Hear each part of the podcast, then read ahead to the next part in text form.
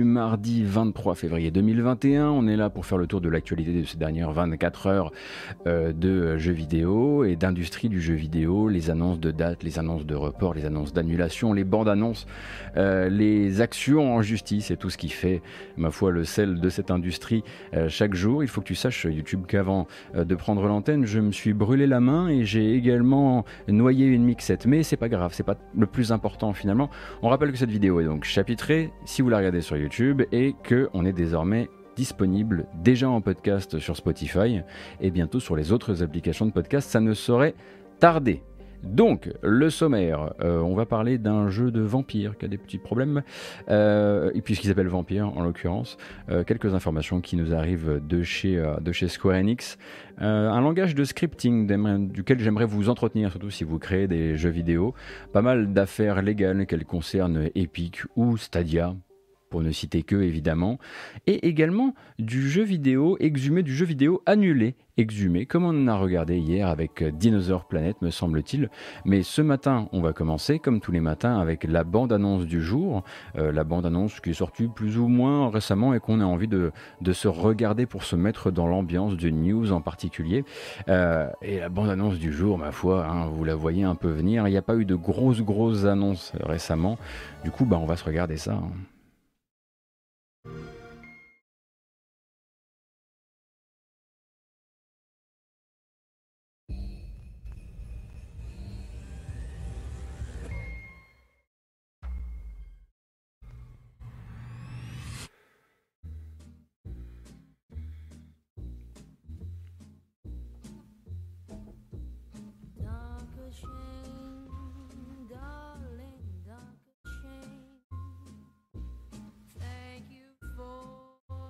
Regardez bien cette vidéo.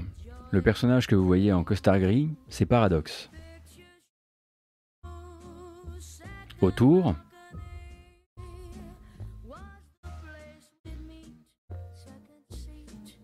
eh ben c'est le jeu.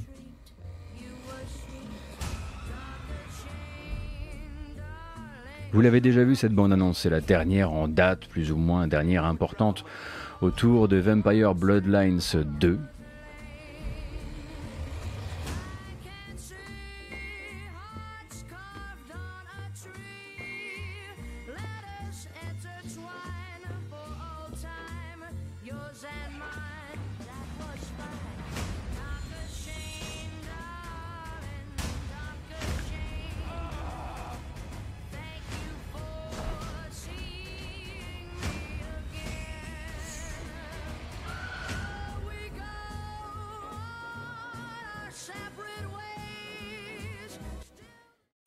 façon, elle n'est pas toute neuve, cette bande-annonce. Donc, vous me confirmez qu'on a un petit problème de son quand je parle par-dessus la vidéo? Bah, c'est bien, ça nous changera, j'apprendrai à la fermer. Euh, rien que pour ce matin, c'est probablement lié à mon changement de matériel un peu rapide.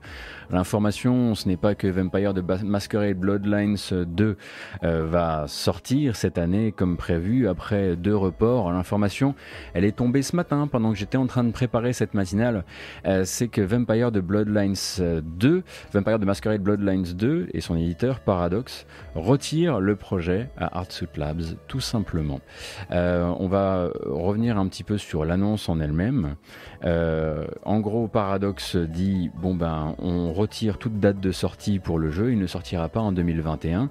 Mais en plus de ça, on vous annonce que Artsuit Labs, qui sont les créateurs littéralement de Bloodlines 2, euh, on leur retire le projet. En tout cas, ils ne sont plus le développeur principal sur le projet et qu'on va au passage également euh, couper les précommandes. Couper les précommandes, pourquoi? Bah, Parce qu'on n'a plus aucune période de sortie à vous confier sur le jeu. Donc, pour revenir un petit peu sur la jeunesse du projet, Bloodlines 2, c'est la suite d'un jeu qui était déjà maudit, lui, en son temps, Vampire de Masquerade Bloodlines 1, euh, qui était développé par Troika Games et qui avait énormément pâti à sa sortie de de, sa sortie, euh, c'était le seul jeu à utiliser le moteur source avec Half-Life 2. Euh, et en fait, il avait dû, euh, il avait dû bien essuyer les plâtres du moteur source. c'était un jeu extrêmement buggé, un jeu qui a mis des années à se, à se relever et qui se relève encore grâce à, à coup de patch non officiel. Mais c'est un jeu culte, un RPG culte dans l'univers du World of Darkness. et il était écrit par Brian Mitsoda. Et Brian Mitsoda, là où c'est important, au-delà du fait que c'est quelqu'un qui pense qu'on peut encore porter des mitaines en cuir en 2021, Marianne Mitsoda, c'est aussi une personne qui a quitté, en tout cas qui a été sortie du projet l'an dernier. On était, il me semble, quelque chose comme juillet ou août probablement août, euh, quand on a appris que Brian Mitsoda, qui était auteur sur Bloodlines 1 et auteur sur Bloodlines 2, et c'était vraiment lui qui était en fait, c'est qui justifiait le projet euh, Bloodlines 2 et son existence chez Artsuit Labs, qui avant ça n'avait pas fait euh, forcément de grand bruit d'un point de vue développement de jeux vidéo, eh bien Brian Mitsoda quittait, on va dire, le projet en même temps que, euh, comment s'appelle-t-il, Martin Kai Cloney, je crois, Cloney, euh, qui, lui donc était creative director. Donc en août, on apprend que le directeur créatif et le scénariste principal quittent le projet. Ils sont remerciés évidemment hein, très poliment euh, par, par Paradox qui, tient à mettre en avant le, les efforts qui ont été consentis par ces deux personnes dans le projet.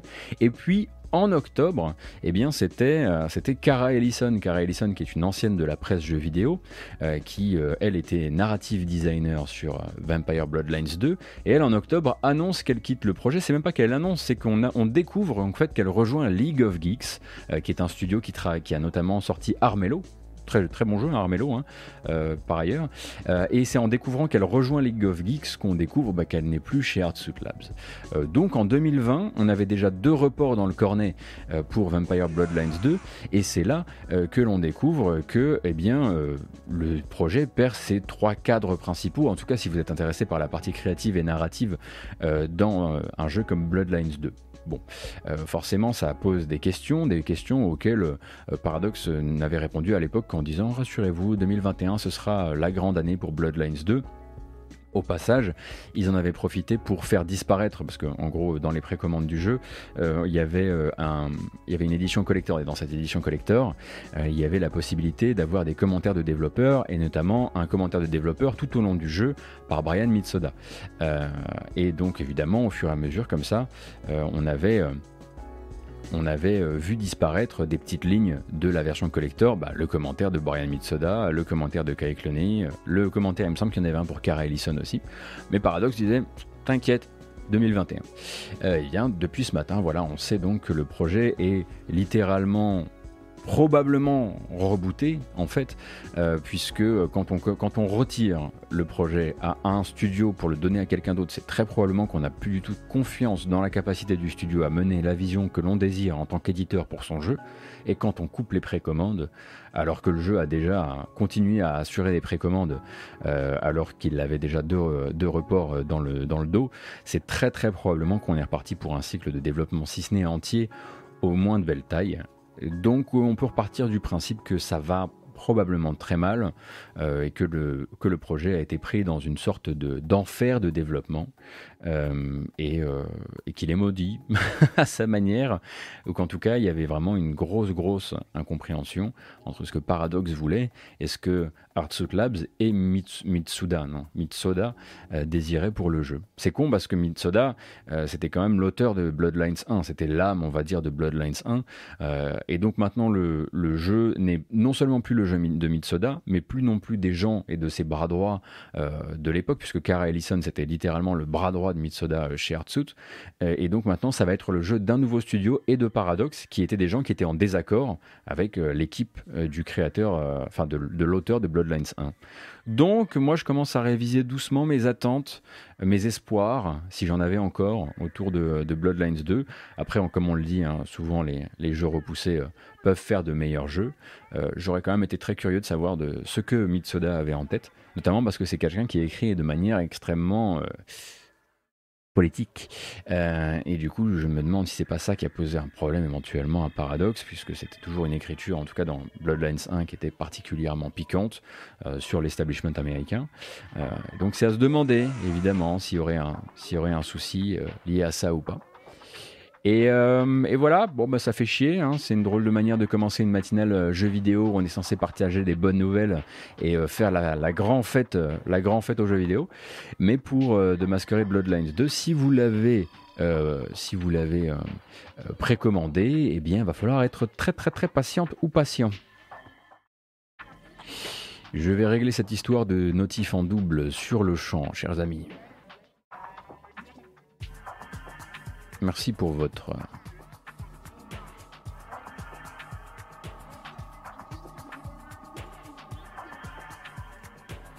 Et voilà, ça n'arrivera plus. Évidemment, ce qu'on attend maintenant, euh, pour euh, toute chose liée de près ou de loin à Vampire de Masquerade Bloodlines 2, c'est l'arrivée de Jason Schreier sur l'affaire. Jason Schreier qu'on espère maxi show pour aller s'intéresser à ce qui s'est mal passé. Je passe ce morceau parce qu'il est un petit peu agressif. ce qui s'est mal passé durant le développement et ce qui a mené à cette débâcle finalement à ciel ouvert parce que c'est pas tous les jours qu'on voit un studio occidental se faire confisquer un projet euh, de manière publique euh, par un éditeur.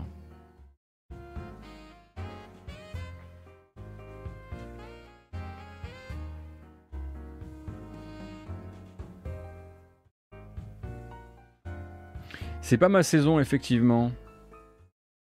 C'est pas ma saison. Toujours pas de nouvelles. voilà, ça j'attendais pour cette année, évidemment. Euh, toujours pas de date pour Silksong. Chaque matin, on va rappeler qu'il n'y a pas de date pour Silksong. Euh, Boris 4489, la vidéo de traversée de l'univers de Red Dead à pied, c'est sur, une, sur une chaîne YouTube qui s'appelle Same Tie Studios. Euh, je vais te retrouver ça. Same Tie. Voilà, je t'ai retrouvé ça, je vais te le coller dans le chat. Ça saute toujours le son. Alors, le son saute quand? Merci beaucoup Mister Méchant, merci beaucoup Moika, merci beaucoup également Maku Sensu, euh, ainsi que Morbius et Celsius.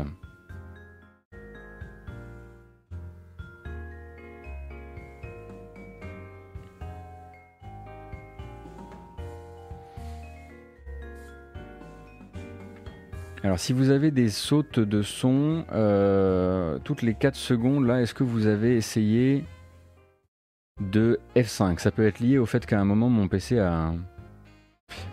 Il y a un drop dans le volume de la musique quand j'ai fini de parler. C'est le but, hein, normalement. Normalement, la musique doit descendre quand je parle.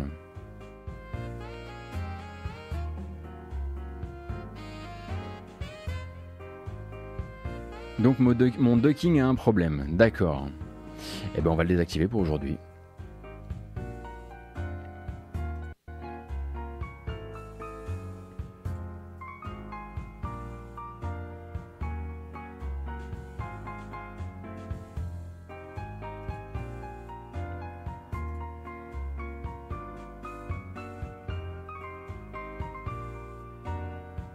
Vous avez F5 et ça allait mieux. C'était peut-être lié au fait que en changeant mon matériel tout à l'heure, j'ai dû changer un tout petit peu ce qui s'est passé.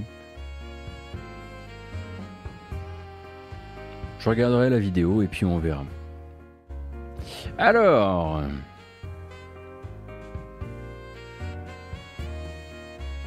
nous sommes, ma foi, le mardi 23 février 2021 et évidemment, Évidemment, Stadia commence à être attaqué en justice par les consommateurs. Euh, et oui, et oui, bah si, bah si, bah si, bah si, bah si, euh, si, bah, oui, bah oui, ça devait arriver hein, quand même. Donc euh, c'est un, recours collectif, donc une class action aux États-Unis, un recours collectif qui va s'intéresser, ma foi, à l'éventuelle publicité mensongère qui aurait pu être faite autour de Stadia et surtout à ses débuts lors du lancement du service lors du lancement du service et les prétentions de jouabilité en 4K 60 FPS. Alors pourquoi? Donc c'est rigolo parce que c'est encore un recours collectif comme celui qui avait été déposé contre, euh, il me semble, les, drifts de, joystick de PS5 et encore devant la cour de New York. Cette fois-ci c'est la cour du district de l'Est et plus la cour du district du Sud.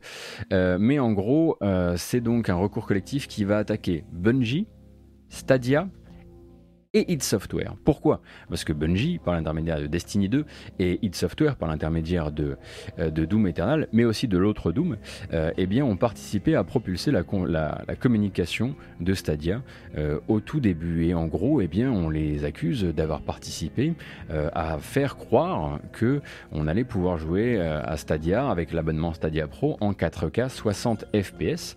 Donc, c'est un dépôt de plainte hein, qui fait une quarantaine de pages et que je n'ai évidemment pas lu pour cette matinale vous vous en doutez bien, euh, on estime que les deux développeurs savaient ou auraient dû savoir que leur jeu ne tournait pas en version Stadia, ne pouvait pas proposer du 4K 60 fps.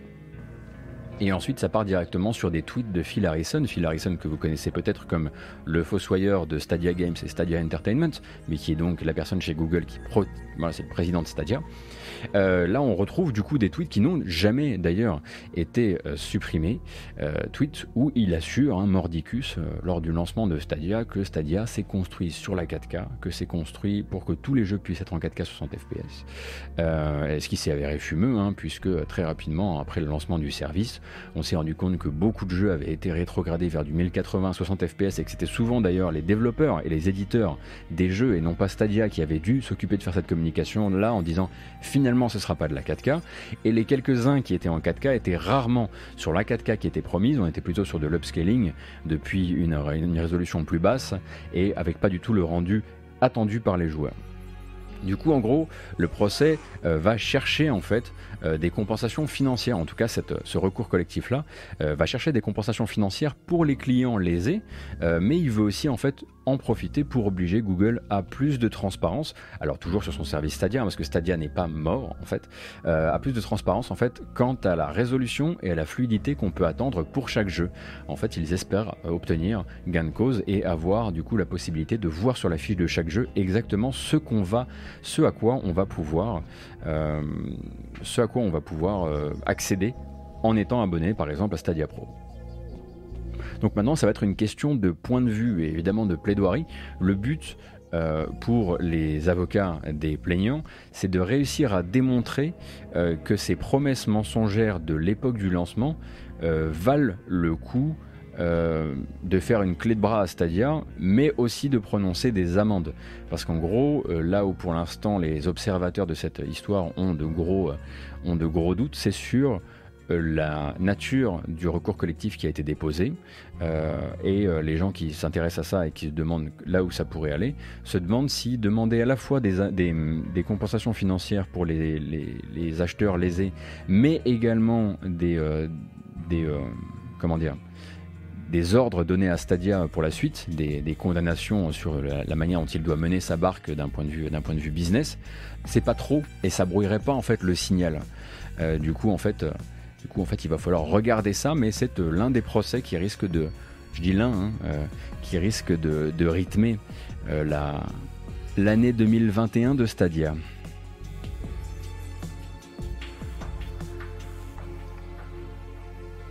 Merci beaucoup Eluvatar.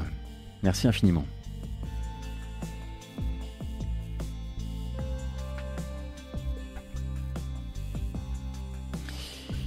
Et si vous croyez qu'on en a fini, si vous croyez qu'on en a fini avec Stadia, malheureusement, c'est pas le cas. Vous allez me dire si je peux parler sur cette vidéo ou pas. Alors, vous allez me dire, si, je, si je cause pendant que ça cause, est-ce qu'on s'en sort correctement ou est-ce que vous avez des problèmes de son encore? C'est OK? Très bien. Ça, c'est Journey to the Savage Planet.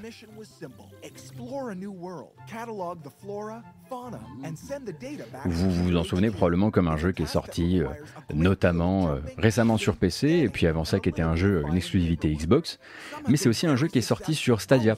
Et Journey to the Savage Planet, euh, eh bien, on n'y pensait pas forcément, mais c'est un Stadia Game dans une certaine forme et dans une certaine mesure. Euh, et c'est là euh, que ça va devenir assez intéressant pour nous.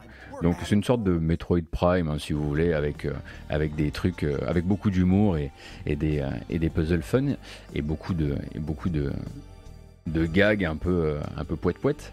Euh, mais en gros, il faut savoir que Typhon Studio, les gens qui le développent, ont été rachetés en fait par Google et par Stadia. Ils ont été rachetés, euh, c'était quand je sais plus exactement quand c'était. Toujours est-il qu'il faisait en fait partie des Stadia Games. Pour revenir un petit peu sur ce qui s'est passé, donc euh, Phil Harrison, vous le savez, euh, tout début février, euh, eh bien 2019, merci beaucoup City.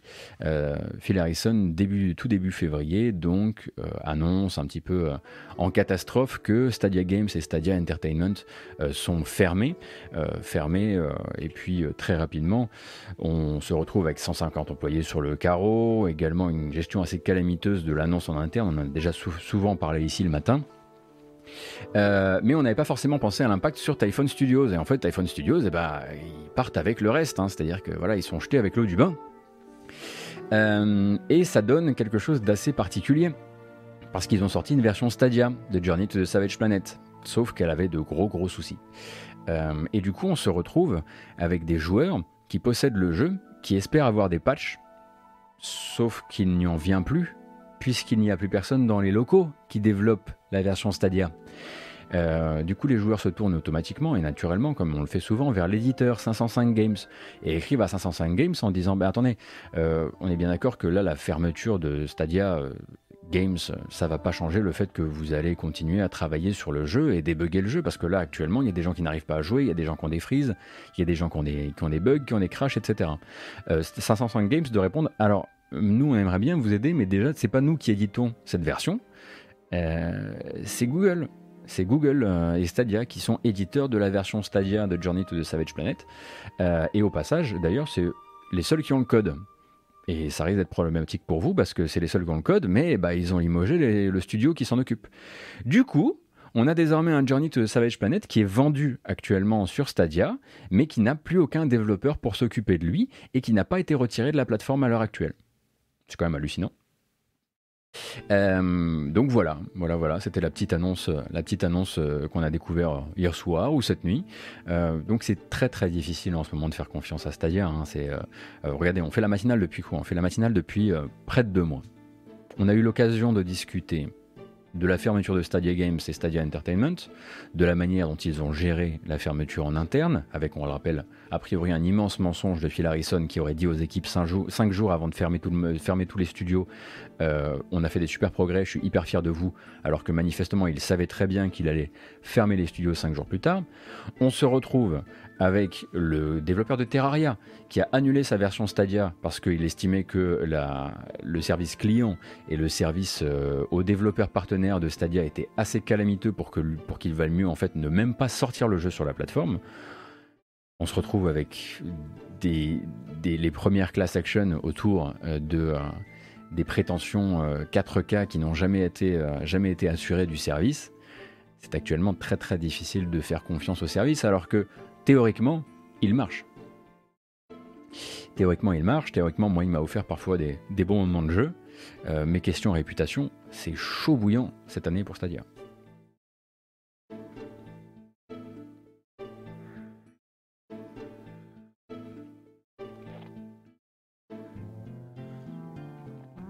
De Journey to the Savage Planet 2 de ce fait. Alors Melogwen, euh, c'est Google qui possède donc la version Stadia du jeu. Je crois que c'est toujours 505 qui possède la licence. Euh, de fait, si euh, Typhon Studio se reforme et décide de continuer, ils doivent être capables d'eux, je pense.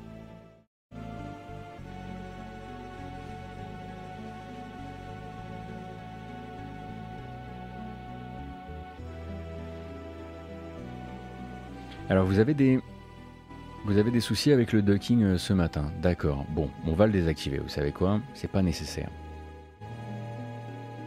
C'est vraiment pas nécessaire. Euh, à moins que ce soit mon noise gate. Euh, là, j'ai désactivé quelque chose, vous allez me dire.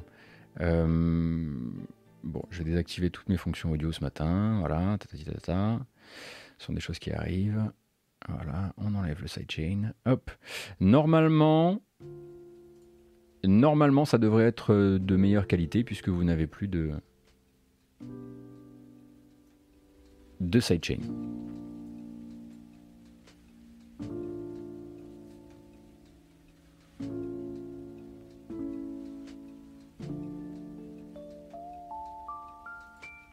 Est-ce que je peux expliquer le code source d'un jeu? Je peux essayer d'expliquer le code source d'un jeu, je peux essayer seulement. Si tu veux, c'est la partie, en fait, c'est la tambouille interne. Le code source, c'est ce qui, n'est pas euh, installé sur ton ordinateur au moment où toi tu installes le jeu. Le code source, c'est ce qui permet de construire la structure euh, de jeu vidéo que toi tu vas exécuter sur ta machine, mais c'est pas du tout la même chose. Et en gros, c'est ce qui fait, c'est ce qui donne toutes les instructions au jeu sur sa manière de fonctionner. Euh, c'est avant que ce soit compilé et que ce soit rendu dans ce que toi tu vas exécuter de ton côté. Donc c'est le secret, le secret d'industrie, il est là en fait. C'est la recette du gâteau. Merci beaucoup Benichou. Merci beaucoup Oshiria pour un tiers 2 en plus. Merci infiniment. Je sais même pas si ça a fonctionné. Normalement ça a fonctionné mais seulement de votre côté. merci également hein, à, à Gear euh, pour votre soutien. Désolé, je suis un peu, un, peu tout perdu là avec tout mon petit, euh, mon petit merdier. Euh, mais donc voilà, hein, là, on commence bien la matinale. Non mais, si, si, si, si. Alors on a Vampire Bloodlines 2 qui part littéralement au frigo, qui change de studio, qui sort plus en 2021. Hop, on pose l'ambiance.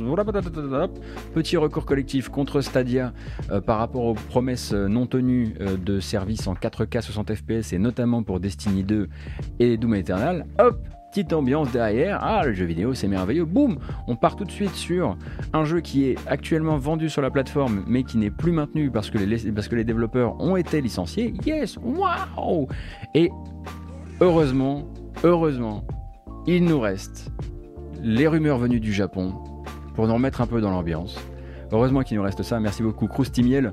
On part sur. Alors, ce n'est pas une bonne annonce que vous allez découvrir ce matin, mais on part sur un petit peu, un tout petit peu de biscuits euh, autour de Final Fantasy XVI. Euh, donc un petit peu de biscuit autour de Final Fantasy XVI. Alors il faut vraiment s'y accrocher parce que euh, vous n'allez pas, euh, vous n'allez pas apprendre énormément non plus. En gros, Naoki Yoshida. Naoki Yoshida, c'est qui? Si c'est votre première matinale, il faut, il faut bien que vous découvriez qui est Naoki Yoshida. C'est le grand architecte, le grand sauveteur de Final Fantasy XIV. C'est lui qui a créé Realm Reborn et qui a sauvé Final Fantasy XIV. C'est quelqu'un d'extrêmement, extrêmement, comment dire, adoré dans le lore Final Fantasy récent et chez les fans de jeux Square Enix, euh, puisque c'est quelqu'un qui a d'excellentes idées euh, quand il s'agit de sauver un jeu et d'en faire éventuellement un autre, puisqu'il n'est plus seulement sur FF14, il est aussi euh, sur FF16. C'est lui qui pilote le projet FF16, dont vous voyez des images ici. C'est une bande-annonce que on a pu découvrir, il me semble, durant les Game Awards, si je ne dis pas de bêtises.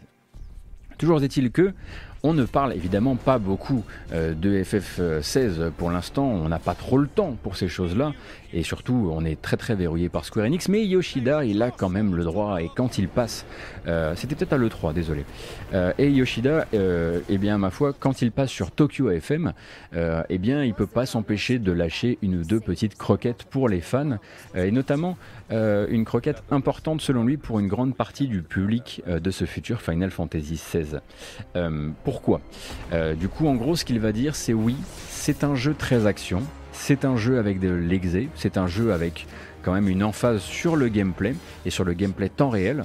Ça ne veut pas dire que si vous êtes là pour l'histoire, ou pour les personnages, ou pour les dialogues, eh bien vous ne pourrez pas profiter du jeu parce qu'on est en train de travailler actuellement sur un fameux mode histoire, ou mode facile, appelez ça comme vous voulez, qui permettra eh bien, de faciliter énormément euh, eh bien, l'expérience de jeu pour ceux qui ne sont pas là pour la partie, euh, pour la partie beat'em all. Euh, il faut bien comprendre que quand il parle de ça, il ne parle pas juste du fait que Final Fantasy XVI aura un gameplay comme Final Fantasy XV où vous avez pu effectivement voir du combat en temps réel. Là, on est sur quelque chose d'autre. On est sur quelque chose qui, a priori, se dirige sur quelque chose de beaucoup plus gameplay, euh, puisque Square Enix est quand même allé chercher Ryota Suzuki. Euh, Ryota Suzuki qui a passé euh, un certain nombre d'années chez Capcom, notamment au contact de Dragon's Dogma, et plus récemment sur Devil May Cry 5. Donc c'est quelqu'un qui travaille en fait le beat'em up, et le beat'em up à composante, on va dire, euh, plutôt furieuse, euh, et à composante probablement avec beaucoup plus d'inputs que vous n'avez l'habitude, beaucoup plus de, combos que vous n'avez l'habitude d'en travailler euh, d'habitude dans un Final Fantasy.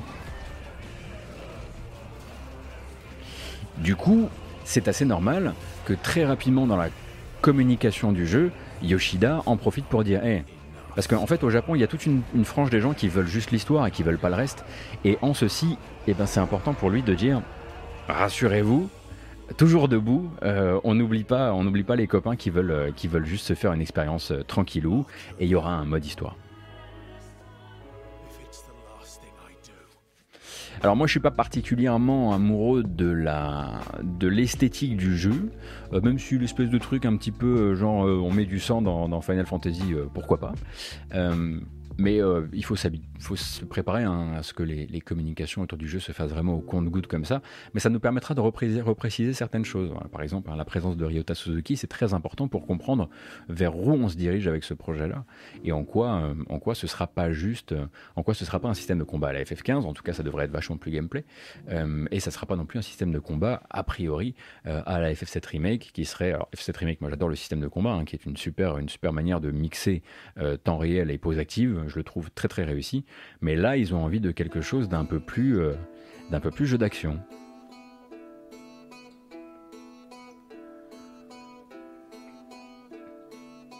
Oui, c'est vrai, le sang dans les, dans les Final Fantasy, il y a Type 0. Bah d'ailleurs, l'autre soir, hein, j'étais sur, le, j'étais sur le chat de Atomium et il était en train de regarder des, des chocobos qui sont génocidés. Euh.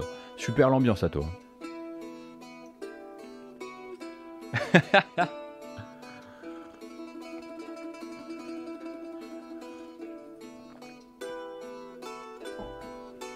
Mais du coup, voilà, on attend, on reste, euh, on reste frais par rapport à, cette, euh, par rapport à, cette, euh, à ce FF16. voilà. Si le, si le gameplay est, vraiment intéressant, moi, ça pourrait me faire déjà m'intéresser à un, à un 8 up parce que j'en fais quand même assez rarement, surtout en 3D. et peut-être aussi lui pardonner cette, cette esthétique parce que j'avoue que dans FF16, je m'attendais pas forcément à avoir une esthétique à la FF14 qui est pas particulière. Voilà, une esthétique un peu MMO. C'est pas mon style. Voilà. Et la musique qu'on écoute actuellement, c'est un extrait de Ico. Vous avez la. Si jamais c'est écrit euh, dans un alphabet que vous ne connaissez pas, vous avez la pochette juste ici. Pour vous sauver.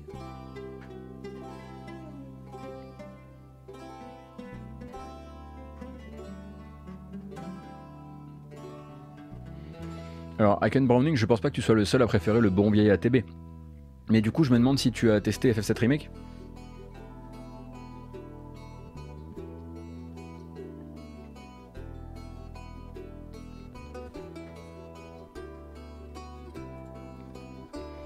Alors de manière très très rapide, je ne sais pas si vous vous souvenez, mais à la sortie de Watch Dogs Legion, euh, il, avait été, euh, il avait été décidé de, de repousser la sortie de Watch Dogs Legends Online, qui est donc un mode coopératif en équipe, euh, pour justement se concentrer sur les euh, nombreux bugs dont avait souffert le jeu euh, lors, de sa, lors de sa sortie.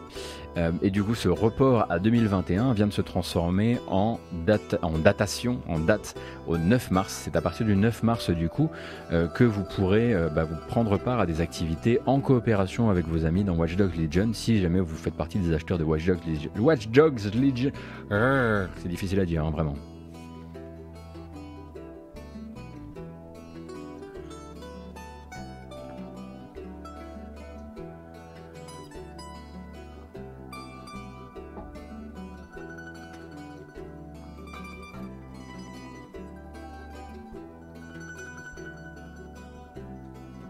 Est-ce qu'une bamboche est prévue? Je sais pas. On verra. On verra. On n'est pas sûr encore. On n'est pas trop, sûr. On va, voir. On va voir. On va voir.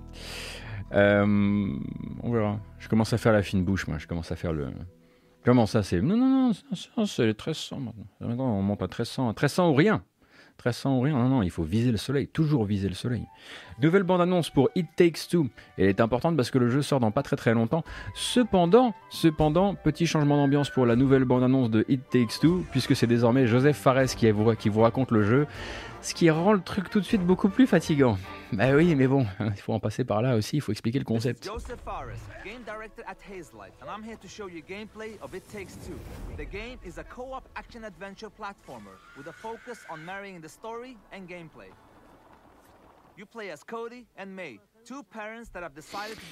L'explication, l'explication que vous faites actuellement, Joseph Fares, c'est euh, qu'est-ce que c'est que It Takes Two? It Takes Two, en gros, ça va être l'histoire de deux parents qui sont prêts à se séparer et leur gamine, par accident et par naïveté, euh, les transforme en poupées qui vont être obligées de collaborer euh, le temps d'un jeu coopératif à deux joueurs. Car métaphore, métaphore de gameplay incroyable.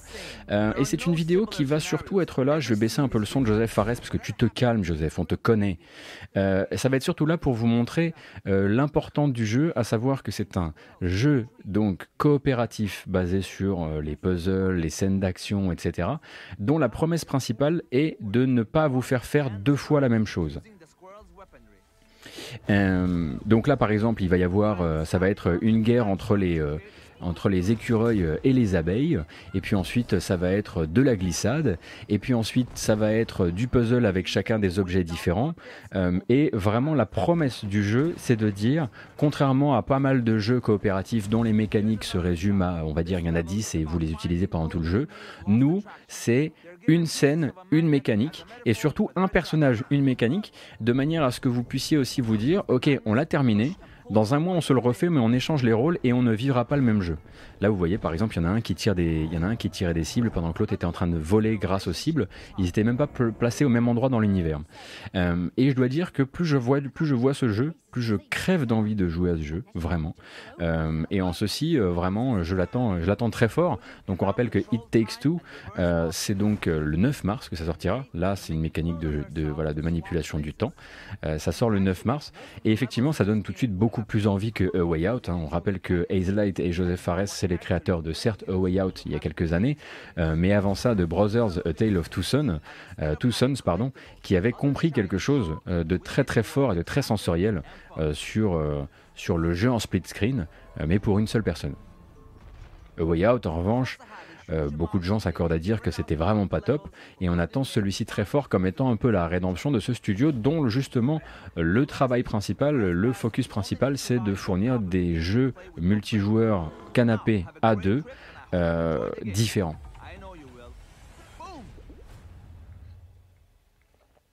Alors certes, bon, euh, la métaphore derrière, voilà, euh, moi j'aimerais bien en fait que le jeu tourne complètement son, propos différemment et qui commence à nous dire par exemple, euh, bah, en fait la gamine était une sorcière depuis le début et les a complètement transformés de manière... Euh, mais c'est pas ce qu'on risque effectivement de découvrir, ce sera probablement des bons sentiments et à la fin ils se remettront ensemble car ils auront redécouvert la collaboration et la coopération entre partenaires de vie. Alors, je vais vous dire pour The It Takes Two,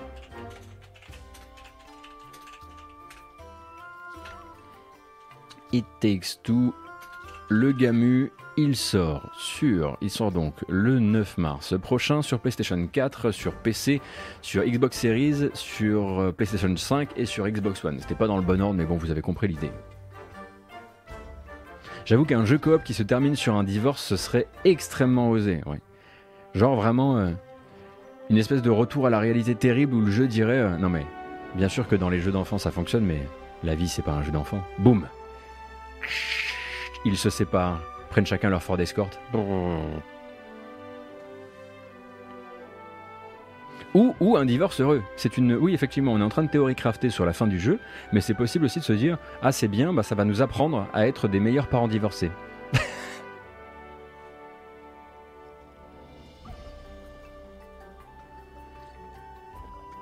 It Takes Two un seul achat pour de la coop ou est-ce qu'il faut acheter deux fois? Alors Ace Light fait toujours en sorte que vous puissiez jouer en coopération avec un seul exemplaire du jeu me semble-t-il. De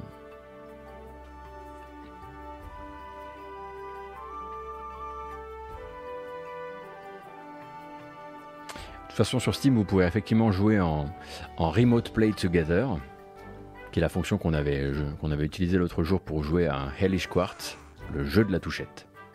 Merci beaucoup Joe Rinku pour ton Prime. Merci également. Euh, attendez, attendez, attendez, parce que merci Pix Olive, car je ne t'ai pas remercié tout à l'heure, ainsi que Croustimiel. Croustimiel, je crois que je t'avais remercié. Faut me dire, hein, faut me rappeler à l'ordre quand je fais des conneries comme ça, parce que ce matin c'est un peu décousu. Bon, c'est sportif, mais on rigole, ça va. Euh, du coup, le jeu de la touchette euh, Elish Quartz, donc effectivement, jeu de, jeu de, baston à l'épée, une sorte de, de Bushido Blade euh, des pays de l'Est. On y a joué l'autre soir avant la, avant la, BlizzCon. C'était pas mal. Franchement, c'était assez chouette. et j'attends vraiment de voir ce que, le, ce que le jeu donnera en sortie d'accès anticipé. C'est dans un ou deux ans, donc on a encore le temps. mais la base de gameplay et la base d'un point de vue animation et motion capture, c'est carré.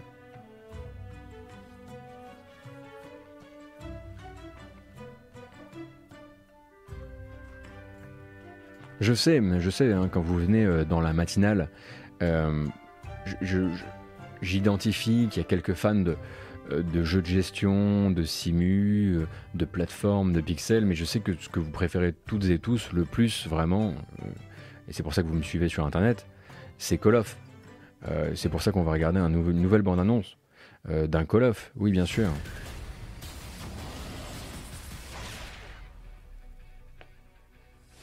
Alors qu'est-ce qui se passe? Qu'est-ce qui se passe? Black Ops Cold War Zombies Outbreak, c'est le nouvel événement multijoueur à la mode du côté de chez Call of. Euh, la possibilité euh, en équipe de s'adonner à différentes activités en territoire zombie. Figurez-vous que tout ça, ça se passe dans l'Oural euh, et qu'il va falloir eh mener différentes missions. Alors il y a là-dedans de la récupération de de payload, il y a de l'escorte, il y a de la défense, de la récupération de bonus, de l'élimination de cibles, du maintien de position. Euh, donc c'est plutôt une sorte de mode siège où vous tiendrez un siège pendant que vous êtes pris d'assaut par les zombies. Euh, et tout ça, eh bien, euh, c'est déployé dès à présent. Alors, alors on n'est pas bien? C'est probablement un des pires trailers que j'ai vu depuis très longtemps. En termes de montage, en termes de compréhension de l'action. Il y a plus de signaux visuels de couleurs différentes que dans Avengers.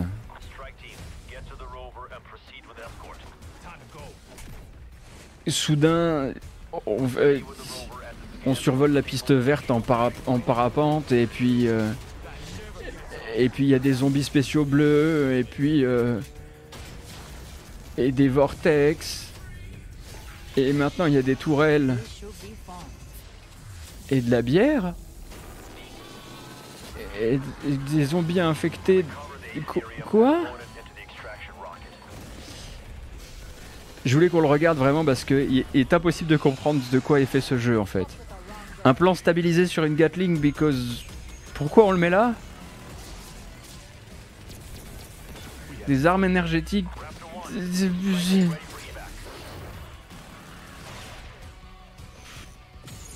Il y avait écrit loot, je serai là. Zbeb allez, allez me chercher ce one s'il vous plaît.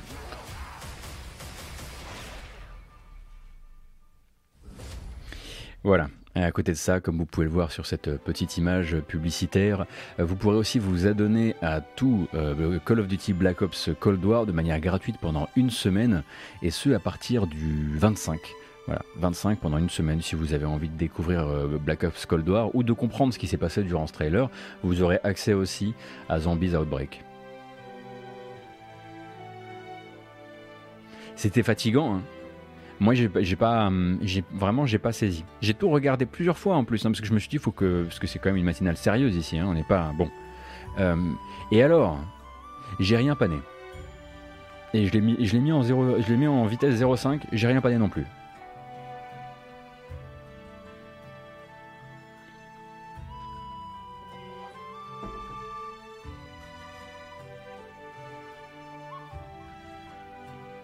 Il y avait un truc violet à un moment, effectivement, et puis. Alors, je ne sais pas si euh, vous êtes, euh, ma foi, intéressé par les jeux très narratifs et par les gens qui les font et par la manière dont ils sont faits. Euh, je pense par exemple à Evans Vault, il n'y a pas très très longtemps, de chez Inkle Studio, ou plus récemment Pendragon, qui était un autre jeu du studio qui voilà, s'intéresse particulièrement à la manière dont on peut construire des histoires qui soient un tant soit peu non linéaire et avec un maximum d'embranchement et la possibilité euh, peut-être d'aider les développeurs qui voudraient faire des jeux comme ça à les faire mieux et à moins se casser la tête. Euh, pour ça, ils ont un, moteur, enfin c'est plutôt un langage de scripting qui s'appelle Ink. Euh, Ink est en bêta depuis très très longtemps et c'est de l'open source donc tout le monde peut y accéder.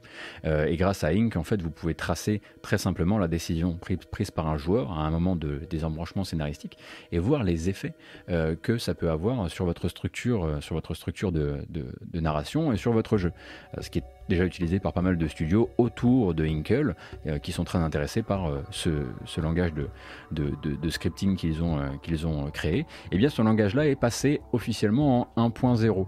Et il est passé en 1.0, il reste toujours open source et il reste toujours gratuit. Et ce jusqu'à ce que Inkle eh bien, ne puisse plus le soutenir, on va dire financièrement, sans que sans, que, sans, faire payer pour, pour, son utilisation.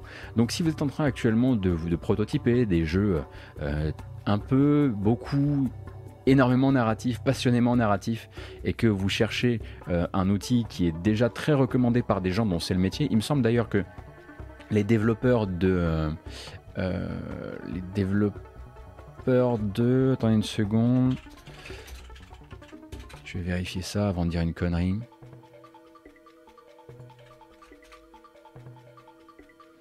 Je crois que les développeurs de Nightcall euh, l'ont utilisé, euh, Inc, mais je suis plus sûr. Euh, et donc, c'est en open source, c'est disponible. Inc, le studio s'appelle Inkle, I-N-K-L-E, et le, studio, le, langage s'appelle INK. Donc ça se trouve partout. Hein. Moi j'ai trouvé effectivement l'annonce du passage en 1.0 sur, sur Gamasutra. mais voilà, vous pourriez vous retrouver effectivement Noyé sous les post-it en essayant de créer une narration non, non linéaire de votre côté, il existe des outils pour vous aider. Ne restez pas comme ça. Non, effectivement, ce morceau, il est angoissant, vous avez raison.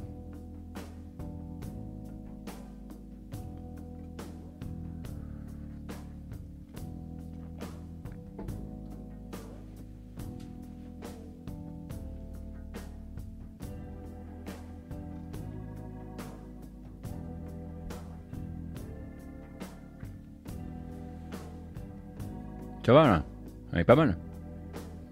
Bon, j'ai l'impression qu'on s'en sort pas trop mal hein, sur cette matinale par rapport à comment on a commencé, c'est-à-dire avec, euh, avec un accident du travail et, de, la destruction de matériel. Merci beaucoup euh, Jorinku et merci Pixelive encore pour tout à l'heure. On va continuer, ma foi.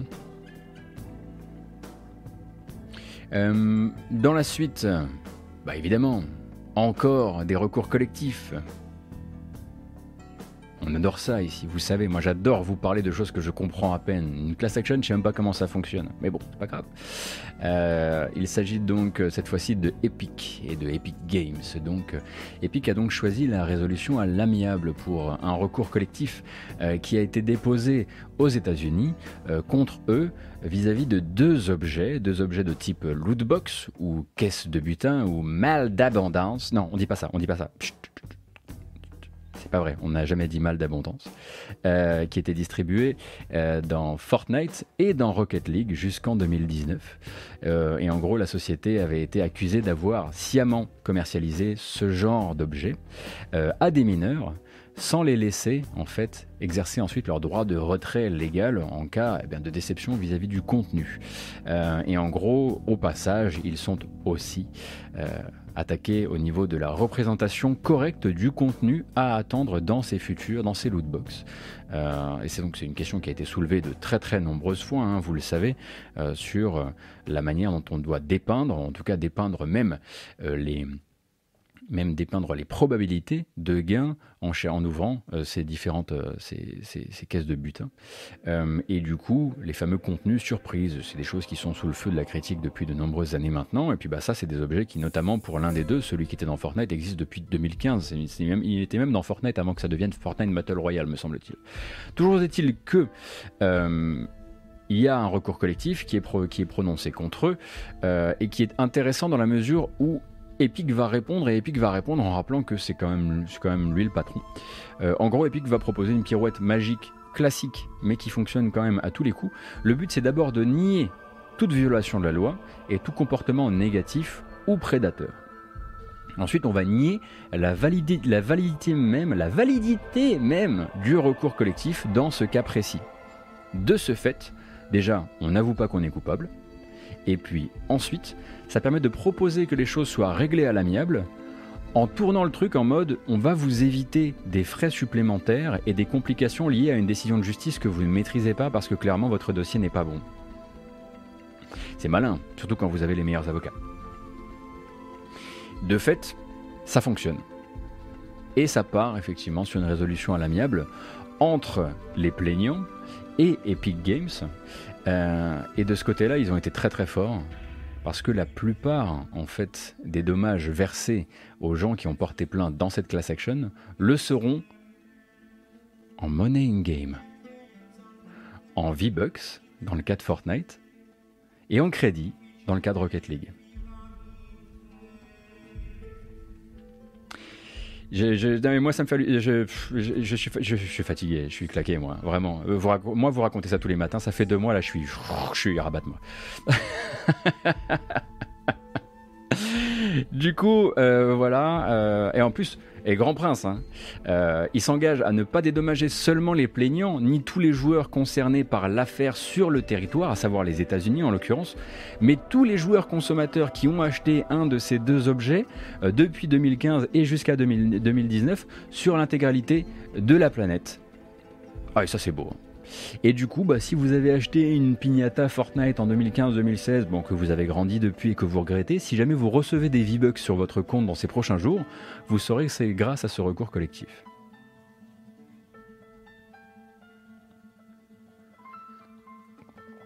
Évidemment, tous les plaignants euh, n'ont pas, pas, accepté le dédommagement en V-Bucks. Euh, d'autres partent du principe qu'il y a eu euh, prédation et que ça, il ne suffit pas de rembourser la mise, euh, qu'il suffit aussi peut-être de lâcher un peu des sous-sous. donc il y a aussi des, conciliations financières qui sont réalisées, mais le plus grand pourcentage manifestement, selon les, les, articles qui ont été publiés dans la nuit, sera, sera géré en money in-game.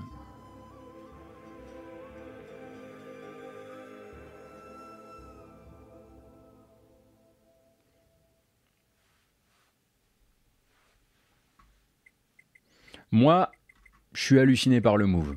Honnêtement, hein.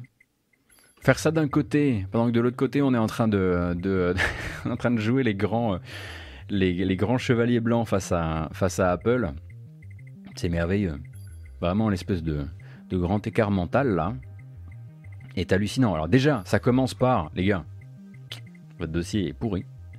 Donc euh, faites-vous une fleur, acceptez la conciliation, au moins ça vous coûtera pas plus. Parce que si on va devant les tribunaux, bah, déjà c'est nous qu'on gagne, puis c'est vous qui payez, c'est con. Et du coup ensuite, mais, eh, on vous propose une sortie, là, parce que bon, maintenant que vous avez déposé le truc, c'est les tribunaux qui s'en occupent, etc. Il faut que nous on trouve une solution, parce que sinon il faut, qu'on vous sauve de, il faut qu'on vous sauve de vous-même finalement. Il faut qu'on vous sauve de votre, de votre, de votre class action, parce qu'elle pue. Elle pue tellement que, allez, je t'en donne, je donne 10 000 V-bucks et on n'en parle plus. C'est génial. La puissance du truc est incroyable.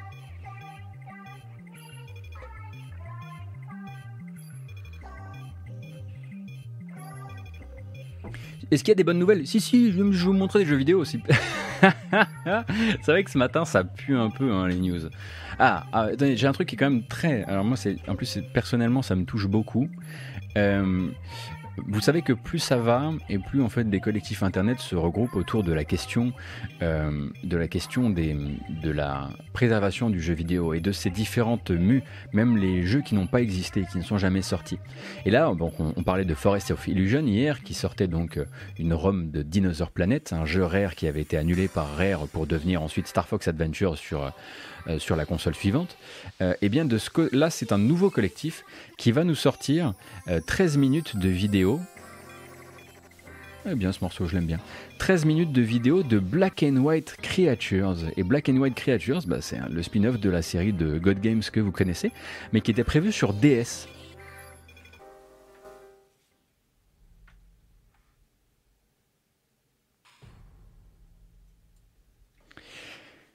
Et le jeu n'est jamais sorti.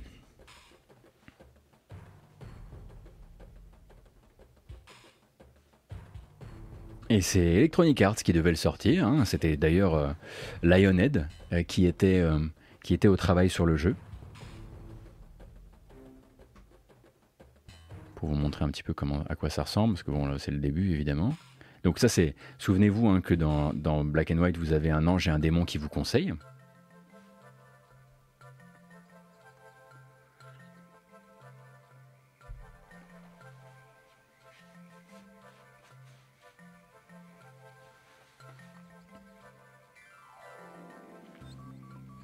Et donc c'était prévu ça, et donc vous pouvez effectivement voir le jeu, voir le fait que l'on peut interagir euh, avec, euh, avec sa créature géante, qu'on peut lui donner à manger, et puis qu'il y a toujours le système de gratouille évidemment, bah là il y a le stylet donc euh, ça s'y prête tout à fait.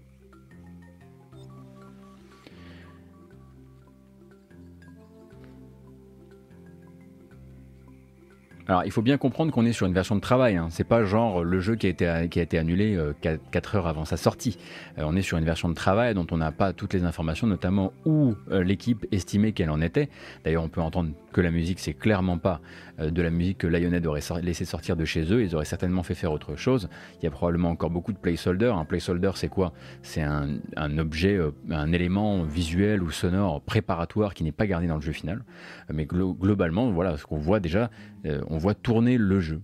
Et alors moi qui suis euh, grand fan, d'ailleurs on voit, hein, c'est la même géographie que euh, Black and White 1, cette partie-là, donc c'était vraiment une adaptation de Black and White 1. Euh, et, et, moi c'est un jeu qui m'a avec lequel j'ai une très très grande histoire, Black and White 1. Donc je trouve ça un peu émouvant de voir ce qu'ils essayaient d'en faire sur DS.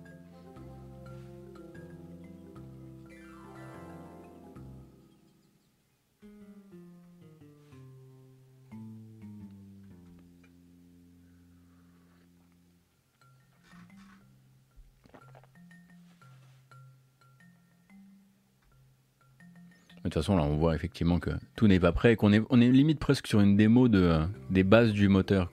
Ah, c'est marrant, c'est vraiment l'île de Black and White 1, sauf qu'ils ont, sauf que la forteresse bah, ressemble à une vieille tour en bois, euh, plutôt que plutôt que, que la forteresse en pierre, la belle forteresse en pierre de Black and White 1. Donc euh, les 10 minutes, hein, si vous voulez voir un petit peu comment ça tourne, écouter la musique, voir un petit peu euh, les interactions stylées, etc., si c'est des choses qui vous intéressent, c'est disponible sur une chaîne qui s'appelle P2P Online.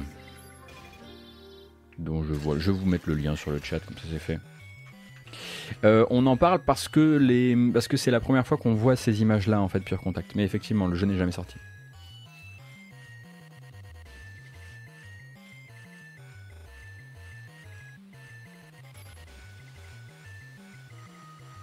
C'était assez incroyable à l'époque. Moi, c'était surtout le système d'invocation de sortilèges en faisant des, euh, en dessinant des, euh, euh, des, trucs dans l'air avec son, avec la, le curseur de la souris. Moi, j'adorais ça.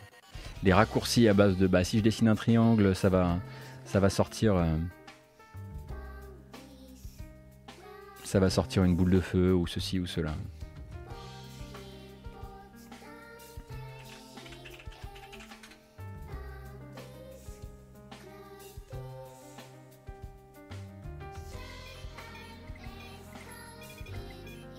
À un moment, spoil, le gros animal casse une mixette dans la forteresse.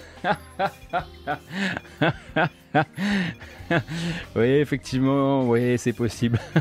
c'est possible que le gros chat ait cassé la mixette, ouais.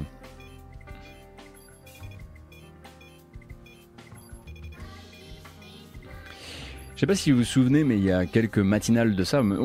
ici, on compte tout en matinale. Hein. Il n'y a plus de, jours, il n'y a plus de semaines. Ce ne sont plus que des matinales, plus que des streams. Euh, on avait parlé du départ de Drew Murray. Euh, qui était donc euh, en place depuis deux ans, pardon, chez The Initiative. The Initiative, c'est donc le, le studio quadruple A de Microsoft, qui est actuellement au travail sur un nouveau Perfect Dark. Alors, The Initiative, hein, qui était donc le studio on le rappelle, bourré de vétérans, euh, dont le but était d'aller chercher le futur du jeu d'aventure-action pour Microsoft, pour le compte de Microsoft. Et donc Drew était directeur du design euh, sur, euh, sur Perfect Dark chez The Initiative, et il avait annoncé son départ il y a environ un mois pour alors là, le morceau en revanche devient un peu agressif. Euh, il avait annoncé son départ pour raisons personnelles à l'époque. Mais maintenant, les raisons personnelles, elles sont vachement bien trouvées, hein, Drew. Euh, puisqu'on t'a retrouvé, on sait où t'es parti. Euh, il est retourné dans un studio dans lequel il avait déjà travaillé, un studio qu'il connaît bien en fait. En fait, il y est officier en tant que designer associé autour de 2005 sur Resistance Fall of Man, sur Resistance 2 et puis ensuite designer senior sur Resistance 3 il retourne chez Insomniac Games, euh, cette fois en tant que designer principal et très probablement designer principal euh, sur l'autre projet d'Insomniac une fois que Ratchet Clank Rift Apart sera sorti. Ça nous amène donc probablement sur le nouveau Spider-Man d'Insomniac. Donc Drew Murray, euh, qui avait travaillé deux ans sur Perfect Dark, retourne à ses premières amours, un studio chez lequel il s'est notamment formé, pour probablement filer un coup de main sur Spider-Man. Ce qui est assez rassurant, euh, puisque jusqu'à preuve du contraire, si les raisons personnelles c'était des envies d'ailleurs, c'est toujours une bonne nouvelle pour un créatif.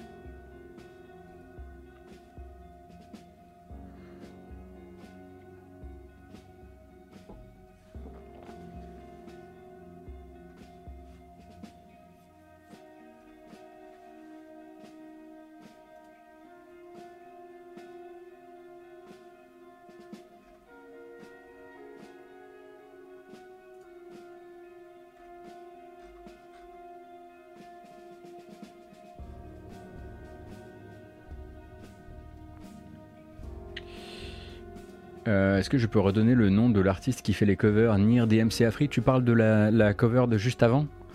Les DMC Afri par la force des choses, hein, mais le morceau tout à l'heure, c'était un arrangement du thème de Pascal sur un album qui s'appelle euh, Nier Automata Arranged and Unreleased Tracks, et cette fois-ci c'est une, euh, c'était une reprise par euh, Ryu Kawamura.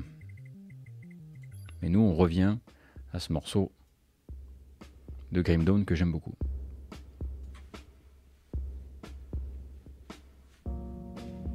Mais en plus là c'est marrant, on écoute du Grim Dawn et moi la prochaine bande annonce que je vais vous montrer n'est pas très très loin de ça.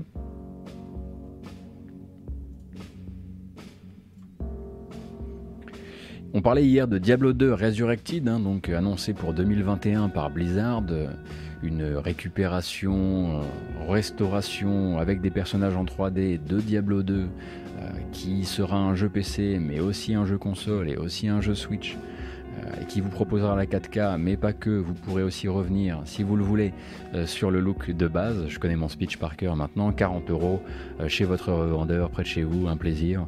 Et toujours avec Lord of Destruction, évidemment dans le pack, eh bien ça, ça sortira pour 2021, mais, mais, mais vous pourrez peut-être avoir envie d'une expérience plus rétro et différente de Diablo 2. Et c'est là euh, qu'on va vous intéresser du coup peut-être à Project Diablo 2. Pourquoi on en parle aujourd'hui C'est pas nouveau Project Diablo 2 euh, Parce qu'il y a une nouvelle saison qui se, qui se lance et du coup il y a un nouveau trailer. Alors Project Diablo 2 c'est quoi? Project Diablo 2 c'est un mode c'est le Diablo 2.5 des fans de Diablo 2 pour les fans de Diablo 2 qui s'est lancé, euh, me semble-t-il, il y a un bout de temps maintenant, euh, et qui lance sa deuxième saison. Euh, eux, ce qu'ils font, c'est qu'ils rajoutent des objets, ils rajoutent des aptitudes, ils vont rééquilibrer le jeu de manière globale, ils vont refaire des ladders, ils vont lancer des saisons, ils vont retaper le PVP. Et tout ça, ils le font bien sûr un mode qui est gratuit et qui est toujours disponible sur projectdiablo2.com. Et ça, c'est la nouvelle, euh, la nouvelle bande-annonce qu'ils ont sortie pour leur saison 2.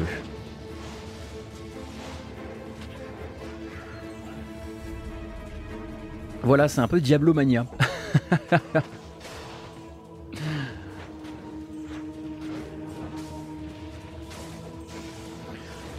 Donc si vous disposez effectivement d'une copie de Diablo 2, euh, eh bien n'hésitez pas à vous intéresser peut-être à ça en attendant Diablo, Diablo 2 Reforged.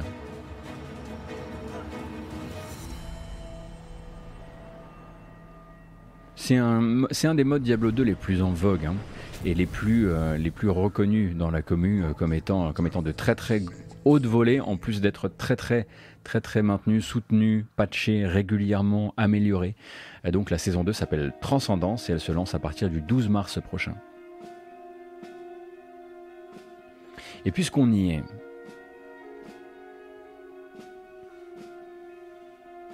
forcément, Blizzard n'en est pas vraiment à son coup d'essai en termes de Reforged, de euh, Resurrected, etc. Le dernier, avant Diablo 2, ça a été la gaufre Warcraft 3 Reforged. Du coup, eh bien, en périphérie de la BlizzCon de cette semaine, certains observateurs extérieurs ont commencé à s'adresser à Blizzard pour poser la question, la question importante après Warcraft 3 Reforged. Est-ce que Diablo 2 Resurrected va remplacer Diablo 2 Une question que doivent se poser très très fort les développeurs du mode, mode Diablo qu'on vient du projet Diablo 2. Blizzard est formel. Cette fois-ci, ils vous la feront pas à l'envers. On n'efface pas Diablo 2 de l'histoire que ce soit sur Battle.net ou ailleurs, il y aura Diablo 2 et il y aura Diablo 2 Resurrected. On ne refait pas euh, cette, euh, cette sale petite euh, pirouette qu'ils ont tenté de nous faire, enfin qu'ils nous ont fait avec, avec Warcraft 3 Reforged. Ils ont appris très probablement, un petit peu, probablement de l'audit qui avait été mené par la Team One juste avant qu'elle soit, soit fermée chez Blizzard, mais du coup ils, ils ne le feront pas. Et au passage, ils s'engagent également à autoriser le support des mods sur Diablo 2 Resurrected. Du coup, il y a le support des mods sur Diablo 2, mais il laisserait aussi la commu faire ce qu'elle veut avec euh, Diablo 2 Resurrected, créer des mods et du coup ne pas se les approprier, euh, ne pas euh, les internaliser à leur production, ne pas essayer de faire de l'argent dessus, mais tout simplement tout simplement les laisser, laisser le jeu être un jeu normal. Quoi. Alors il faudrait qu'on fasse la hola, qu'on dise merci, c'est la moindre des choses, mais vu ce à quoi ils nous ont habitués ces derniers temps, ça devient une bonne nouvelle.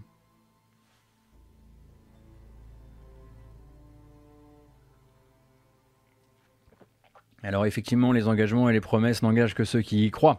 Euh, mais maintenant, c'est gravé dans le marbre. Si euh, ils, ont répondu ceci en interview, la citation est très claire. Euh, si jamais ils devaient revenir dessus, oh, ils prendraient un, bon boycott dans la tête. Hein. Oh, ils vont perdre au moins 25 euros là. Ils essaient de se refaire une image, ouais, il va falloir un certain temps, je pense. Hein. Mais bon, ça les empêche pas, a priori, de, d'être plutôt profitable. Ça va, Activision n'a pas l'air en panique.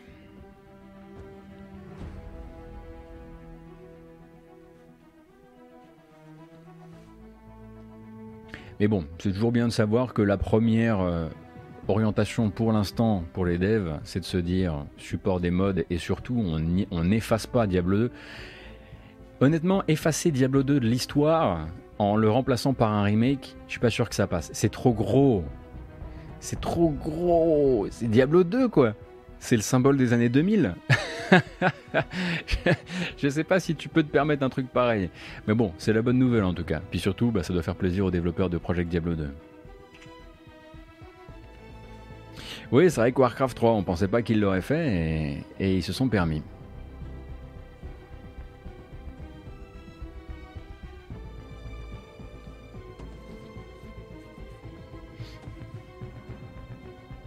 Non, je pense pas que le suicide commercial, ça existe pour une boîte de cette ampleur en fait. Je pense que nous, on se, rassure en se disant que c'est possible qu'à un moment ou à un autre, ils sont rattrapés à la culotte et que ça se ressent sur leur vente.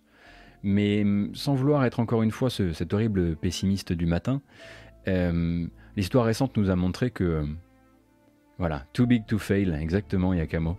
Et que du coup, euh, les, les boycotts, euh, les fermetures de comptes Battle.net, les j'achèterai pas Assassin's Creed cette année parce qu'on a vu ce qui s'est passé cet été dans vos studios. J'ai pas l'impression que ça change grand chose. Pardon. Hein. Oh là là, c'était bien le moment hein, maintenant que t'es passé indépendant euh, pour devenir, euh, pour devenir euh, complètement, complètement, comment dire, défaitiste.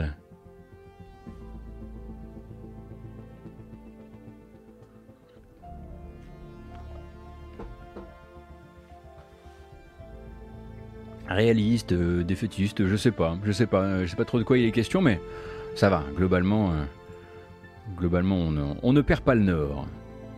Alors, les sorties, les sorties, les sorties. C'est la matinale joie de vivre. Alors là, c'est vrai que ce matin, on s'est quand même gavé. Hein. Ah, c'était la teuf non-stop. Euh, attendez, on a commencé par Vampire Bloodlines 2. Pour rappel, on se fait un petit, un petit récap. Vampire Bloodlines 2, donc, qui est non pas repoussé, mais carrément mis euh, dans un frigo, retiré à son développeur par Paradox, qui éjecte Hardsuit Labs de l'équation et qui renvoie le jeu sur, à mon avis, une nouvelle phase de développement pour que le jeu soit plus en accord avec leur vision. Voilà.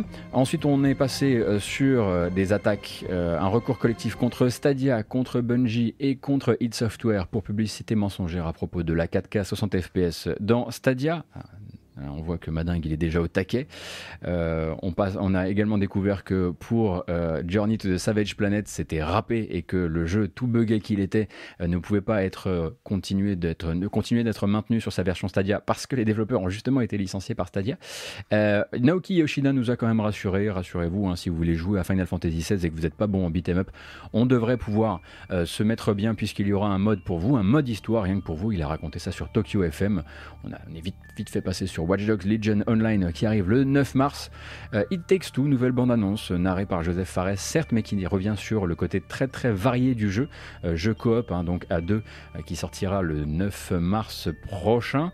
non, le 26 mars prochain sur PS4, 5, Xbox One Series, PC via Steam Origin, mais le jeu ne sortira pas sur Switch. Une bande de Black Ops Cold War Zombies Outbreak, on n'a rien pané, c'était génial. Ensuite, je vous ai parlé rapidement d'un moteur pour créer des narrations euh, non linéaires qui s'appelle Ink et qui est passé en 1.0, qui est toujours à la fois open source et gratuit. Euh, et puis Epic, effectivement, qui a tenté la, le triple loot piqué et qui, semble, semblerait-il, a réussi sur des accusations liées à des lootbox et à des comportements prédateurs, notamment vis-à-vis de joueurs mineurs. Eh bien, ils ont réussi à s'en sortir en conciliant tout ça et en leur offrant des V-Bucks. Quel plaisir! On a regardé des images de Black and White Creatures, qui était donc un spin-off pour DS qui n'est jamais sorti de la série de God Game de Peter Molineux et Lionhead, ainsi que une petite euh, bande-annonce de Diablo 2 Project, qui est un fan mode de Diablo 2 sur lequel vous pouvez jouer dès à présent et qui lance sa nouvelle saison le 14 mars prochain. Au passage, Drummer, qui avait quitté The Initiative et Perfect Dark, est en fait rentré chez Insomniac pour travailler sur le nouveau Spider-Man. Et il semblerait, effectivement, que ce soit l'heure de la bamboche.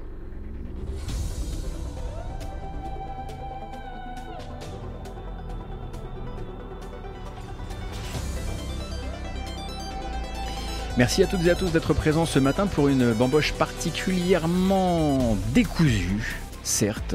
J'ai cassé du matériel avant qu'on ne prenne l'antenne de la VOD.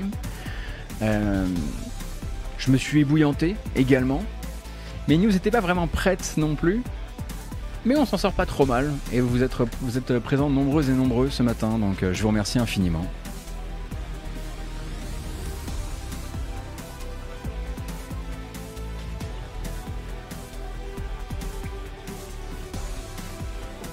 Oui, vous connaissez cette musique, il s'agit effectivement de, de Trials. Trials Fusion. On ne quittera pas la bamboche tant qu'on n'aura pas entendu le refrain. Encore un matin comme ça, tu te désabonnes, Von Yaourt Tu partiras sans ton épée.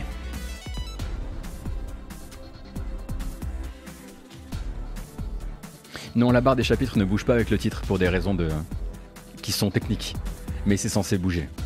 C'est à régler. Un des nombreux bugs de cette matinale qui sont à régler. Bon, et oh, et l'intro, elle fait combien là?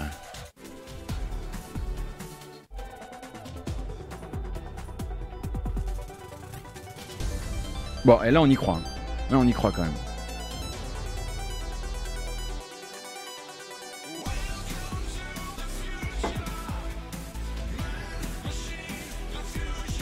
Ah Vous ne connaissiez pas ce morceau? Mais enfin, c'est la base. On dirait du pendulum. Ouais, le but c'est de faire effectivement du, du pendulum euh, un peu à Stevia, mais c'était le but de, la manœuvre. Alors ça c'est Petri Alanko, hein, c'est le compositeur euh, notamment sur Control. Enfin l'un des compositeurs sur Control. Compositeur aussi sur euh, Alan Wake. Compositeur sur Quantum Break. Il s'est juste fait un petit kiff avec ce morceau pour Trials Fusion. Allez, stop, stop, stop, stop, stop. En revanche, on fait plus la fête. La bamboche, c'est terminé. Stop, non, non, non, parce qu'en fait, il restait des news. Hein. Non, mais. Eh, ah, il m'en restait une, en l'occurrence. Alors bon, on va y aller euh, franchement et, doucement. repéré par Nintendo Life, euh, un petit échange qui devrait pouvoir peut-être vous donner espoir dans l'avenir. Ce matin, c'était pas évident. Un échange donc entre Tony Hawk, clairement au courant de l'affaire, euh, qui donc dit Hey, j'apprends que Crash 4 arriverait euh, sur de nouvelles plateformes. Et Crash, Bandicoot, c'est-à-dire Vicarious Visions, qui sont désormais au travail sur Diablo 2 Resurrected, il y aurait moyen d'avoir un éventuel euh, Tony Hawk sur Switch, puisque la plateforme en question, c'est la Switch. Et donc Crash Bandicoot de répondre Attends, attends, il faut voir avec Activision. Nintendo of America de dire Bah, nous, on est chaud. essayer de, faire, essayer de, rendre ça possible. Et Activision de répondre Les petits yeux qui regardent sur le côté. Il y a donc de grandes chances que ces trois parties de la de l'affaire soient en train de nous teaser sur la possible arrivée prochaine de Tony Hawk Pro Skater 1 plus 2 sur Switch un endroit où il serait effectivement particulièrement à son aise.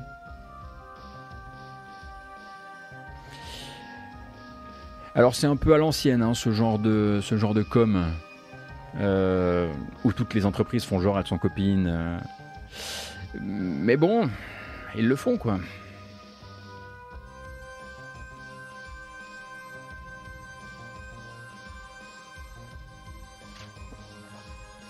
Oui, c'est silence, silence brand. Euh, trois dîners, je savais pas que c'était euh, une que la locution de répondre c'était un truc belge. Mais bon, tu sais, moi je suis, mosellan lorrain, donc on a souvent des trucs qui sont utilisés que par les Belges, les Luxembourgeois et nous. mais pour moi, c'était pas belge ça. Non, non. Ça, on l'a déjà entendu, tu te calmes. Voilà, ça c'est mieux. Merci beaucoup, merci beaucoup Damsou, c'est très gentil. C'est très gentil. On va encore travailler des trucs. Vous voyez là par exemple, moi j'ai un bouton spécial. Euh, tac, voilà, j'ai un bouton maintenant qui me permet de baisser la luminosité à l'arrière de l'écran. Euh, si je vois qu'on a perdu un peu en lisibilité globale sur les, sur décors. Mais il y a plein de trucs là qui sont en train de se mettre en place. Là, j'ai découvert l'Uran Board, ça va être l'enfer. Euh, mais bon, je me suis créé autant de bugs que j'en ai créé, euh, que j'en ai supprimé, c'est bien le souci.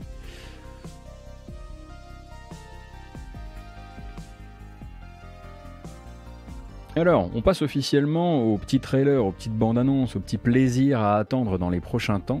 Et alors, le prochain, vraiment. Si on perd pas une cinquantaine de personnes avec ça, on aura déjà gagné notre journée si vous voulez mon avis. Est-ce que vous connaissez Prosperous Universe? Prosperous Universe, c'est donc un MMO free-to-play allemand euh, qui est à la fois une simulation économique massivement connectée, un bac à sable de gestion hyper puissant et également un, jeu jouable depuis votre navigateur. Et eh bien ce jeu-là arrive dans sa phase d'accès anticipé, toujours gratuit et toujours via navigateur, euh, il arrive désormais, c'est tout de suite en fait, c'est maintenant. Je vous montre la bande-annonce, je pense que vous allez kiffer. Je parle aux trois du fond évidemment. Les autres vont me dire mec arrête, arrête tes conneries. Le but euh, est donc euh, de vous confier la direction d'une société de conquête spatiale, société de conquête spatiale que vous allez entièrement piloter par des milliards d'interfaces et de tableaux animés dans votre navigateur.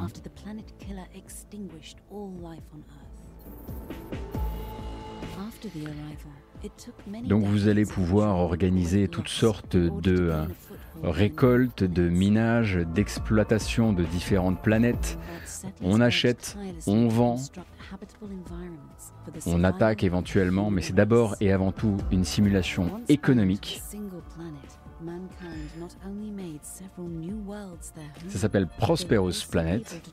Et donc ils sont passés d'abord par une première phase de bêta où ils ont eu une bonne commu qui est montée très très haut, qui s'est vraiment, comment dire, qui s'est vraiment euh, attribué les systèmes. Ils sont allés au bout du bout du bout avec ces systèmes et ils ont forcé en fait les développeurs à revoir leur copie parce qu'ils ont pété le jeu.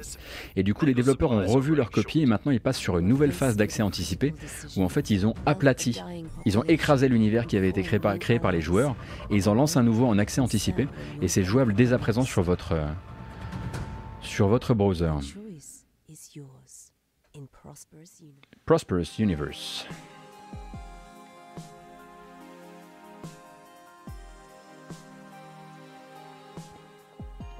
Et alors moi, les devs qui disent, ok, vous nous avez pété l'univers, vous nous avez pété la simu économique, on va la refaire, on va écraser le truc, et en plus on va l'ouvrir à plus de joueurs et, refaire de la publicité dessus.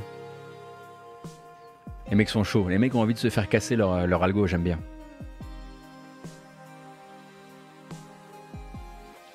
Du coup, effectivement, la question de euh, comment on se finance est importante. Et j'ai pas la réponse malheureusement parce que le jeu est euh, volontairement et, garde son mantra de zéro microtransaction.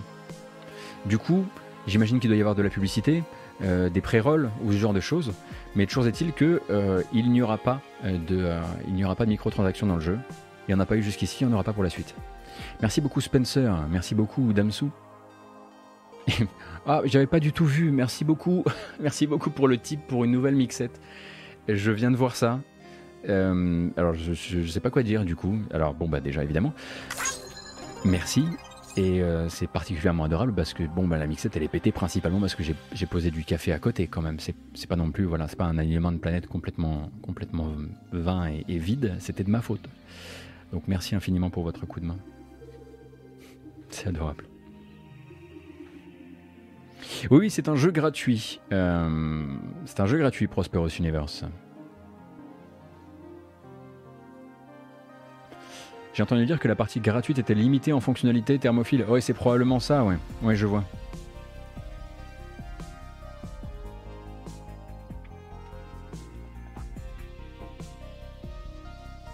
On va voir, on va voir ça. Je m'y pencherai, mais moi, c'est des jeux qui sont un tout petit peu trop, euh, trop compliqués pour moi généralement. Le site de Prospero est marqué en dangereux. Est-ce que j'ai des infos dessus? Comment ça, il est marqué? Ah, ils ont pas, ah, ils ont, ils pas leur SSL d'activer ou une connerie dans le genre? Bon, bah dans ce cas-là, écoutez, n'y allez pas. Quoi qu'il arrive. S'ils n'ont pas sécurisé leur affaire, c'est leur problème. C'est probablement un bug d'ailleurs. Euh, donc pour l'instant, n'y allez pas. Euh, c'est. Oui, c'est une certif, mais enfin bon. Je préfère pas vous envoyer sur des trucs qui n'ont pas de certif, quoi. Ça sent plutôt effectivement un certificat expiré ou quelque chose comme ça, j'ai voir, tout à fait. Donc bah, on surveillera ça. Ça veut pas dire que c'est du phishing, hein, rassurez-vous, c'est juste que voilà, les certificats c'est toujours mieux quand ils sont activés. Quoi. Et du coup, euh, effectivement, euh, comme l'a dit Thermophile, il y a de grandes chances que un maximum de, des informations euh, que les informations françaises que vous pourriez avoir sur le jeu sont probablement déjà sur les forums de Canard PC. donc, donc n'hésitez pas à vous y intéresser. J'aimerais vraiment voir l'interface en mouvement. On essaiera peut-être de faire une mini découverte de rien, voir voir si je peux survivre dans ce genre d'écosystème.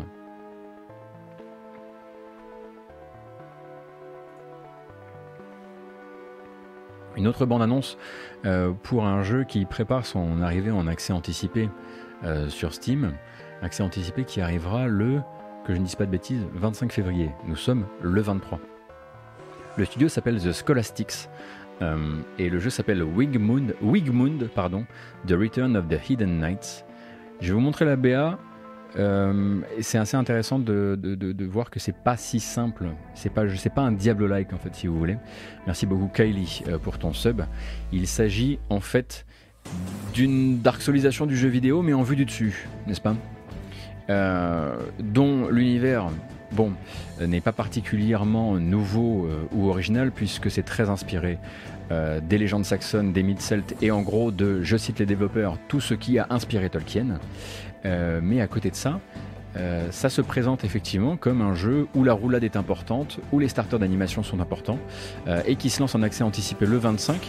Faudra voir évidemment hein, si ça a la moindre patate parce que pour l'instant je suis pas très très sûr de ce que je vois en vérité. Euh, et le jeu sera livré par chapitre. Donc là, il y a deux premiers chapitres qui arrivent. Et euh, dans les six mois euh, qui viennent, ils veulent probablement en sortir d'autres. Le problème, c'est qu'il y en a six en tout et pour tout. Et ils ne disent pas combien ils comptent en sortir sur les six prochains mois. Alors ça ne parle pas de, ça ne parle pas de coop pour le moment. Oui, la musique est la musique est un peu à la rue, hein. mais ça sent vraiment le petit petit studio. Hein.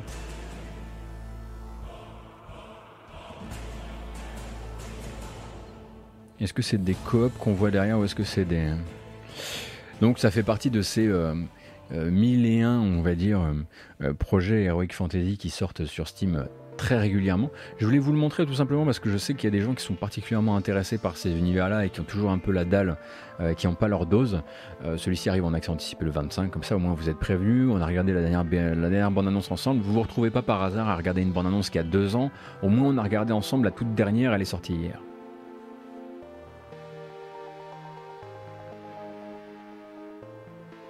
Donc Wigmund pour le, pour le titre. effectivement, bon après je vous fais grâce de, de Return of the Hidden Knights. On a, on a connu plus original comme ce titre.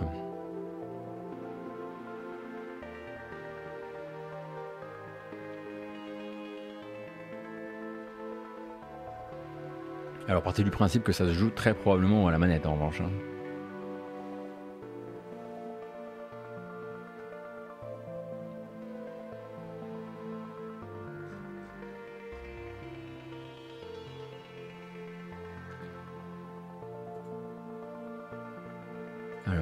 Encore de trucs. Merci beaucoup, Bobber Nawak. Merci infiniment pour ton prime.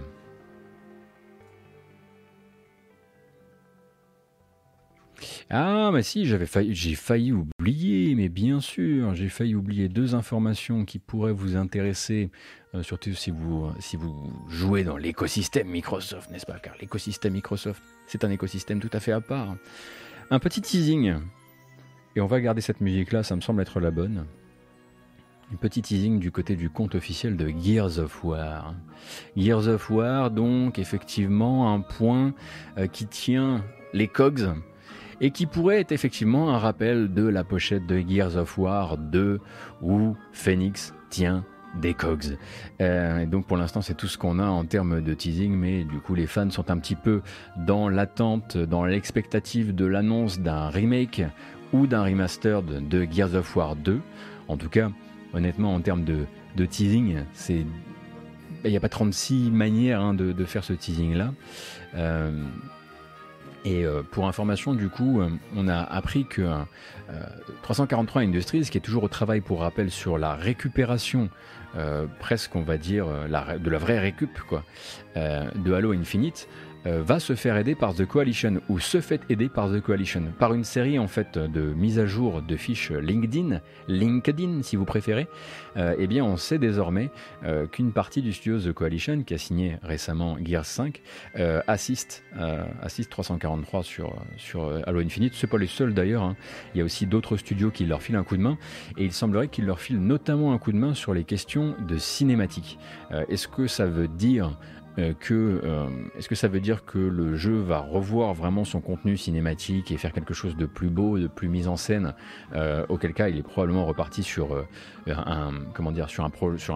une réétude de son scope et de ce qu'il cherche à faire, qui est particulièrement longue. Mais toujours est-il qu'on ne fait pas rentrer les spécialistes cinématiques de The Coalition pour rien, à mon avis, dans le jeu. Alors, aux dernières nouvelles, effectivement, Halo Infinite est toujours attendu pour la fin de l'année. 2021, désormais.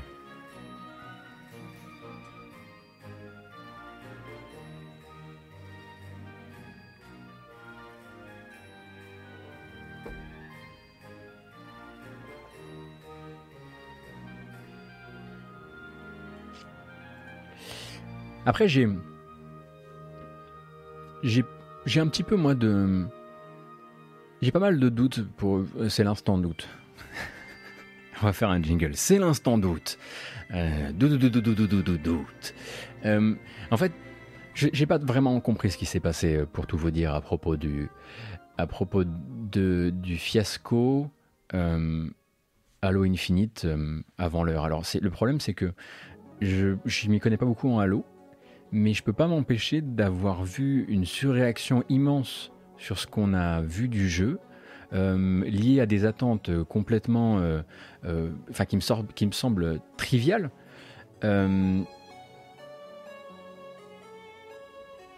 J'ai écrit des livres dessus pourtant. ah oui, d'accord, c'est bon. ça va, votre blague, ça va. mais j'ai l'impression qu'en fait, il a été renvoyé sur le, il a été renvoyé à l'usine parce qu'il était moche, parce qu'il n'était pas assez next gen, parce qu'il n'était pas assez Xbox Series. Et je. Ou alors il me manque quelque chose, ou alors c'est vraiment la phase de gameplay qui n'avait pas l'air assez originale. Mais franchement, de là, j'arrive pas à comprendre comment on est passé de. Franchement, les gars, c'est trop moche. Regardez, on a fait des mèmes euh, pour vous montrer à quel point c'est moche. Euh, ben on renvoie, on renvoie au, en travail. Si c'était le jeu qui devait sortir l'année dernière, en fin d'année dernière, avec la console, euh, et qui s'est fait, euh, qui s'est pris une décalade d'un an dans la tronche. Il paraît que chez, chez 343, ça charbonne comme pas possible pour essayer de sauver le jeu, qui soudain euh, devient un projet à sauver, un projet naufragé. et sur si sur le chat, vraiment, vous avez des. oui, c'était un an au moins. Mais si sur le chat, vous avez des éléments de compréhension autres que le gameplay n'avait pas l'air très original, eh, ça reste à l'eau, hein, quand même. et où, en fait, désolé, mais c'était pas assez beau pour être vendable. Je, suis un peu perdu.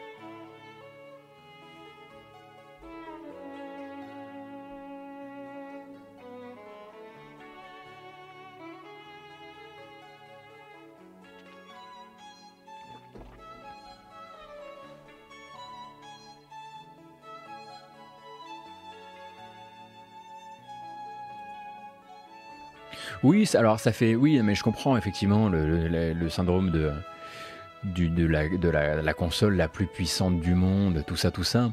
Euh, il n'empêche que euh, j'ai l'impression qu'on a vraiment que le jeu s'est pris une, un retour de bâton, euh, mais genre rétro-propulsé quoi, par rapport à ce qu'il par montré. Je suis, ça m'a fait halluciner de voir la surréaction. et, c'est là que je me suis dit, il y a clairement un truc que tu comprends pas, il y a un souci dans ta, dans ta lecture de ce que doit être un Halo en, 2020 en l'occurrence. Les mécaniques de gameplay semblaient poussives, euh, dirait de le grappin qui ressemble à un gros câble qui sort du bras faisait très approximatif dans l'intérêt d'en posséder un et l'intérêt de l'utiliser. Oui, alors après le truc c'est que ça restait quand même euh, le, dynamisme d'un Halo. Ça devait être un porte-étendard qui montre les capacités de la console et donner envie d'acheter, et dans la démo ça n'a pas été le cas. Ouais certes, certes, mais bon, toujours est-il que je sais pas, j'ai pas trouvé ça pathétique graphiquement. Quoi. Après, vous savez, moi je vois que du 640 par 480. Hein. Au-delà, pour moi, euh, c'est, euh, je suis persuadé que l'œil humain ne voit pas au-delà. Euh, mais mais j'ai pas trouvé ça pathétique non plus. Quoi. mais après, effectivement, il y a cette charge que porte le jeu, qui est celle de system seller, qui est un truc que je comprends assez peu.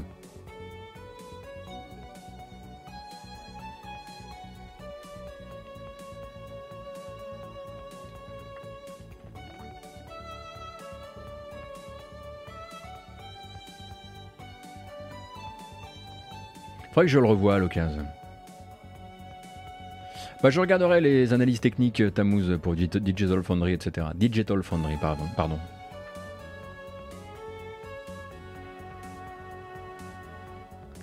Oui, oui, mais j'ai vu, le même, euh, Kylie. Mais justement, en fait, c'est cette propension au même, très rapide, pour un jeu qui ne me semblait pas non plus avoir euh, être un couteau dans le cœur, j'ai, que j'ai trouvé disproportionné. Et j'ai trouvé vraiment que c'était il y avait un côté très guerre des consoles euh, et, on retournait une image du jeu contre lui, un jeu en plus euh, qui était encore en, cours de création. peut-être peut que j'ai peut-être que je regarde ça d'un petit peu de de de peut-être que j'ai un angle mort, je sais pas.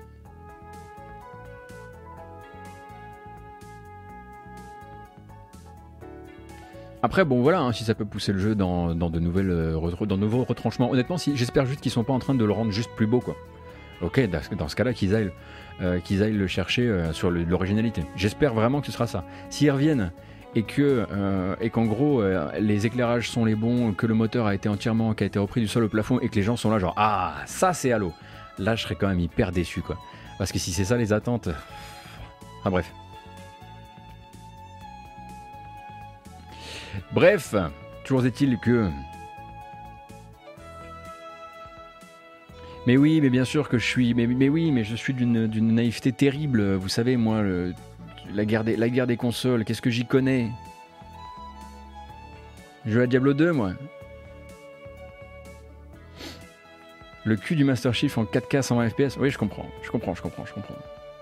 Alors attendez, parce qu'il m'en restait encore un petit peu, hein, l'air de rien, euh, et notamment une reco qui m'est souvent, souvent, souvent poussé par le chat euh, dans le but de vous de vraiment mettre l'accent sur l'existence de jeux qui, pour l'instant, n'a pas de date, n'a pas de prix, n'a même pas encore d'éditeur, je crois, et juste un teaser de gameplay de 1 minute 10.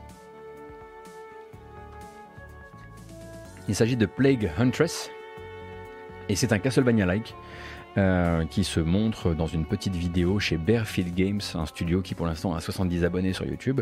Donc ça va, c'est pas non plus. Euh, c'est pas le jeu le plus attendu du monde.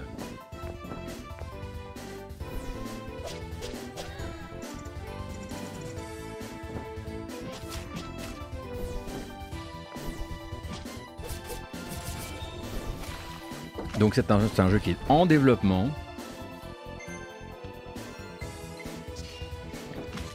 à fait jeu hommage, avec une attaque à la Shovel Knight, ce qui fait toujours plaisir.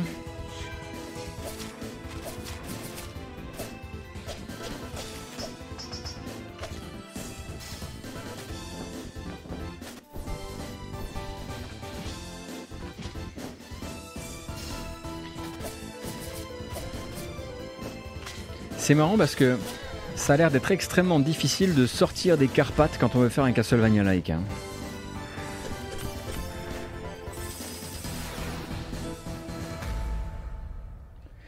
Plague Huntress, donc qui visera cette année ou autre chose. en tout cas, sachez maintenant que ça existe. Ça vient de rentrer officiellement sur votre radar. Et ça, c'est cool. mais effectivement, on n'a pas plus d'infos sur le jeu pour le moment. Tu avais noté ce matin au moins une info Von et une info Gotosienne. Dis-moi tout, ma dingue. Il y, a des gens pour qui ça, ça fera partie des jeux qui singent trop fort, c'est certain. C'est vrai que Didlit, au moins, euh, effectivement, euh, a, ceci pour lui, euh, que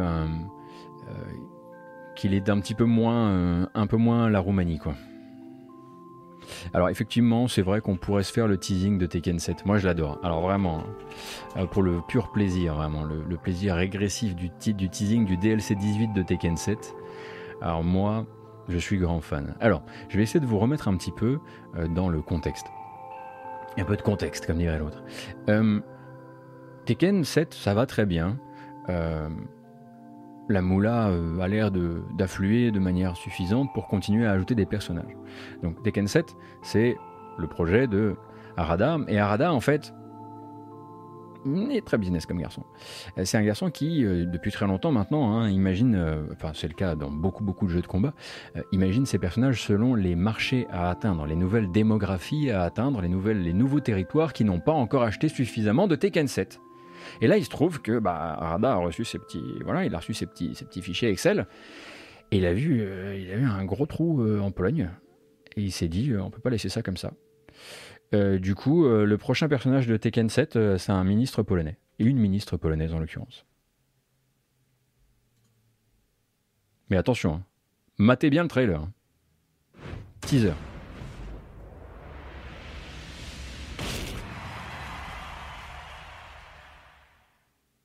Alors pas la vraie ministre polonaise, hein. ils ont inventé une ministre polonaise dans l'univers de la Mishima Zaibatsu. Mais regardez le trailer.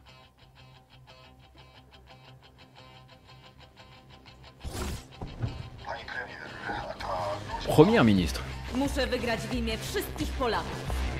Et c'est tout. Amenez les zloty les mecs. Je trouve ça trop fort. Je trouve mais Arada c'est vraiment le plus puissant. Il est fort, il est fort, il est fort. Enfin, enfin voilà, si vous connaissiez pas un petit peu comment ça fonctionne dans les jeux de combat, hein, Rashido euh, dans, dans, Street, euh, c'est un but aussi, hein, c'est un, objectif financier. Mais alors le teaser là, il est incroyable. On aura évidemment une bande-annonce ensuite derrière, mais là juste, oui madame la... je me battrai pour la Pologne. Allez hop, terminé. Euh, et, je, euh, et je trouve ça mais brillantissime.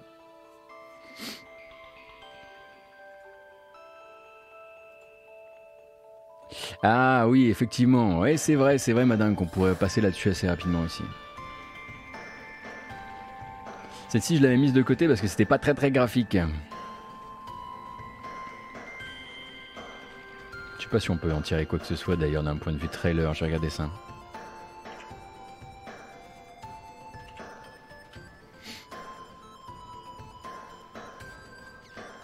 Ah, il n'y a pas de bonne annonce pour. Euh, oui, effectivement. Euh, pour le mode, le mode euh, stratégie temps réel pour Half-Life 2, effectivement, qui est en développement depuis 2007 quand même et qui sort hein, ces jours-ci.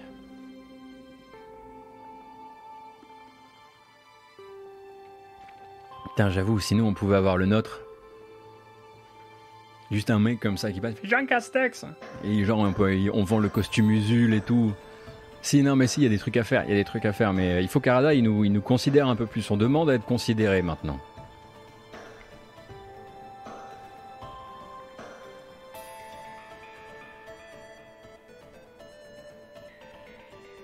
Ah non, mais Jean Lassalle, c'est pas le même style de combat. J'ai peur en fait euh, que le, le je, suis sûr que le style de combat de Jean Lassalle doit incorporer forcément une pioche et je crois que c'est interdit par les, par les combats de Tekken.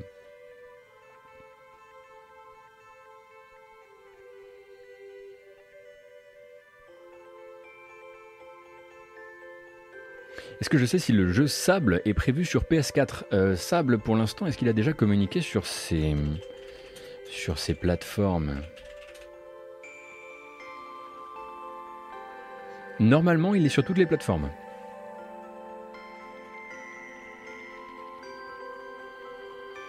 Eh bien écoutez, euh, vu qu'on a traîné assez un peu, qu'on a discuté euh, de, de nos, de nos petits avis, eh ben, on n'aura plus trop le temps euh, ce matin de faire euh, les recos des, des, poteaux, mais demain ce sera les recos des protos, euh, puisqu'on reviendra, sur, reviendra sur toutes sortes de jeux en cours de développement, avec des démos que vous pouvez essayer via itch.io ou via Steam, en essayant de, voilà, de, pousser un maximum votre, votre productivité vers les, vers les tréfonds. Là, vous pouvez, en tout cas, si c'est votre truc, euh, d'un point de vue euh, de jeu de gestion et simu, peut-être vous intéresser à Prosperous Universe durant votre pause midi euh, qui arrive puisqu'il est 11h29 désormais, non plus 11h28. mais mais voilà, sachez que c'est jouable depuis votre browser internet. Si c'est juste une expiration du, certif, ça devrait aller tant qu'on vous demande pas trop pas trop d'infos. Est-ce qu'on peut parler des jeux qui sortent bientôt euh, plutôt que des jeux sortis? Bah Là, c'est surtout Calamaric parce que j'avais oublié euh, oublié des jeux qui étaient sortis, mais les jeux qui sortent bientôt, c'était la matinale d'hier matin. On a fait un petit tour déjà euh, de ce que, le, jeu vidéo peut nous proposer dans les, jours à venir, notamment de Curse of the Dead Gods. C'est ce soir qu'il sortira donc, sortira d'accès anticipé, et on devrait du coup jouer à Curse of the Dead Gods ensemble ce soir parce que cette fois-ci, je vais prendre l'antenne pour de vrai. Je vais pas juste continuer à créer des bugs sur mon setup. Donc on jouera à Curse tout à l'heure.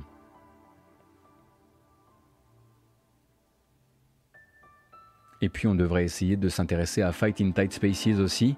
Euh, probablement le jour de sa sortie, c'est le 25, si je dis pas d'annerie. Et on s'intéressera aussi à The Architect Paris, euh, qui sort le 25 également. Euh, et donc ça devrait être les trois jeux que je streamerai cette semaine, si tout se passe correctement. Encore une fois, c'est c'est toujours un peu le souci. Est-ce que je reviens en début de soirée? Ouais, compter fin d'après-midi, début de soirée, ouais. Ou un truc comme ça avec peut-être de la prise d'antenne avant sur d'autres trucs. Hein. On est euh, vraiment le planning, moi, s'arrête euh, ou la matinale s'arrête en l'occurrence. C'est la seule régularité que je tiens. Mais du coup, vous pouvez effectivement vous intéresser euh, au compte Twitter, euh, qui fait un petit peu foi dans ce genre de cas, euh, quand vous voulez savoir quand je stream, etc. Je vous rappelle aussi que cette matinale est désormais disponible, enfin désormais, elle est en cours de disponibilité via podcast, si vous, avez envie de, rattraper ça à l'audio. C'est déjà disponible sur Spotify, ce sera bientôt disponible sur Google Podcast, ainsi que sur Apple Music et sur vos applications mobiles de podcast préférées. C'est plus qu'une affaire d'heures slash de jours, mais c'est déjà sur Spotify. Et du coup, bah, c'est l'heure de la bamboche finale. Ah bah décidément aujourd'hui c'est Olivier de Rivière qui est à l'honneur, c'est ainsi. Merci beaucoup d'avoir été là encore une fois ce matin pour cette matinée très particulière, très tournée sur les problèmes techniques divers et variés, les problèmes matériels également. Euh, je remarque, je ne peux pas ne pas remarquer euh, que vous avez tenu à me soutenir particulièrement ce matin parce que vous avez capté que j'avais cassé du matériel. C'est tout à fait adorable de votre part. Donc je vous remercie euh, vraiment chaleureusement pour ça. Et euh, bah, ma foi, je vous donne rendez-vous quoi qu'il arrive demain matin pour une nouvelle matinale. On fait ça du lundi au vendredi de 9h à 11h30. Je vais mettre vite à jour euh, YouTube ainsi que le site gotos.cool avec les informations de la matinale. Euh, j'espère que, que ça vous a plu. Moi, c'était encore une fois une bien belle matinée. Je trouve qu'on a bien rigolé. Donc, merci infiniment. Et puis, encore une fois, prenez soin de vous. Et restez pour le raid, je vais vous préparer un petit truc là. A plus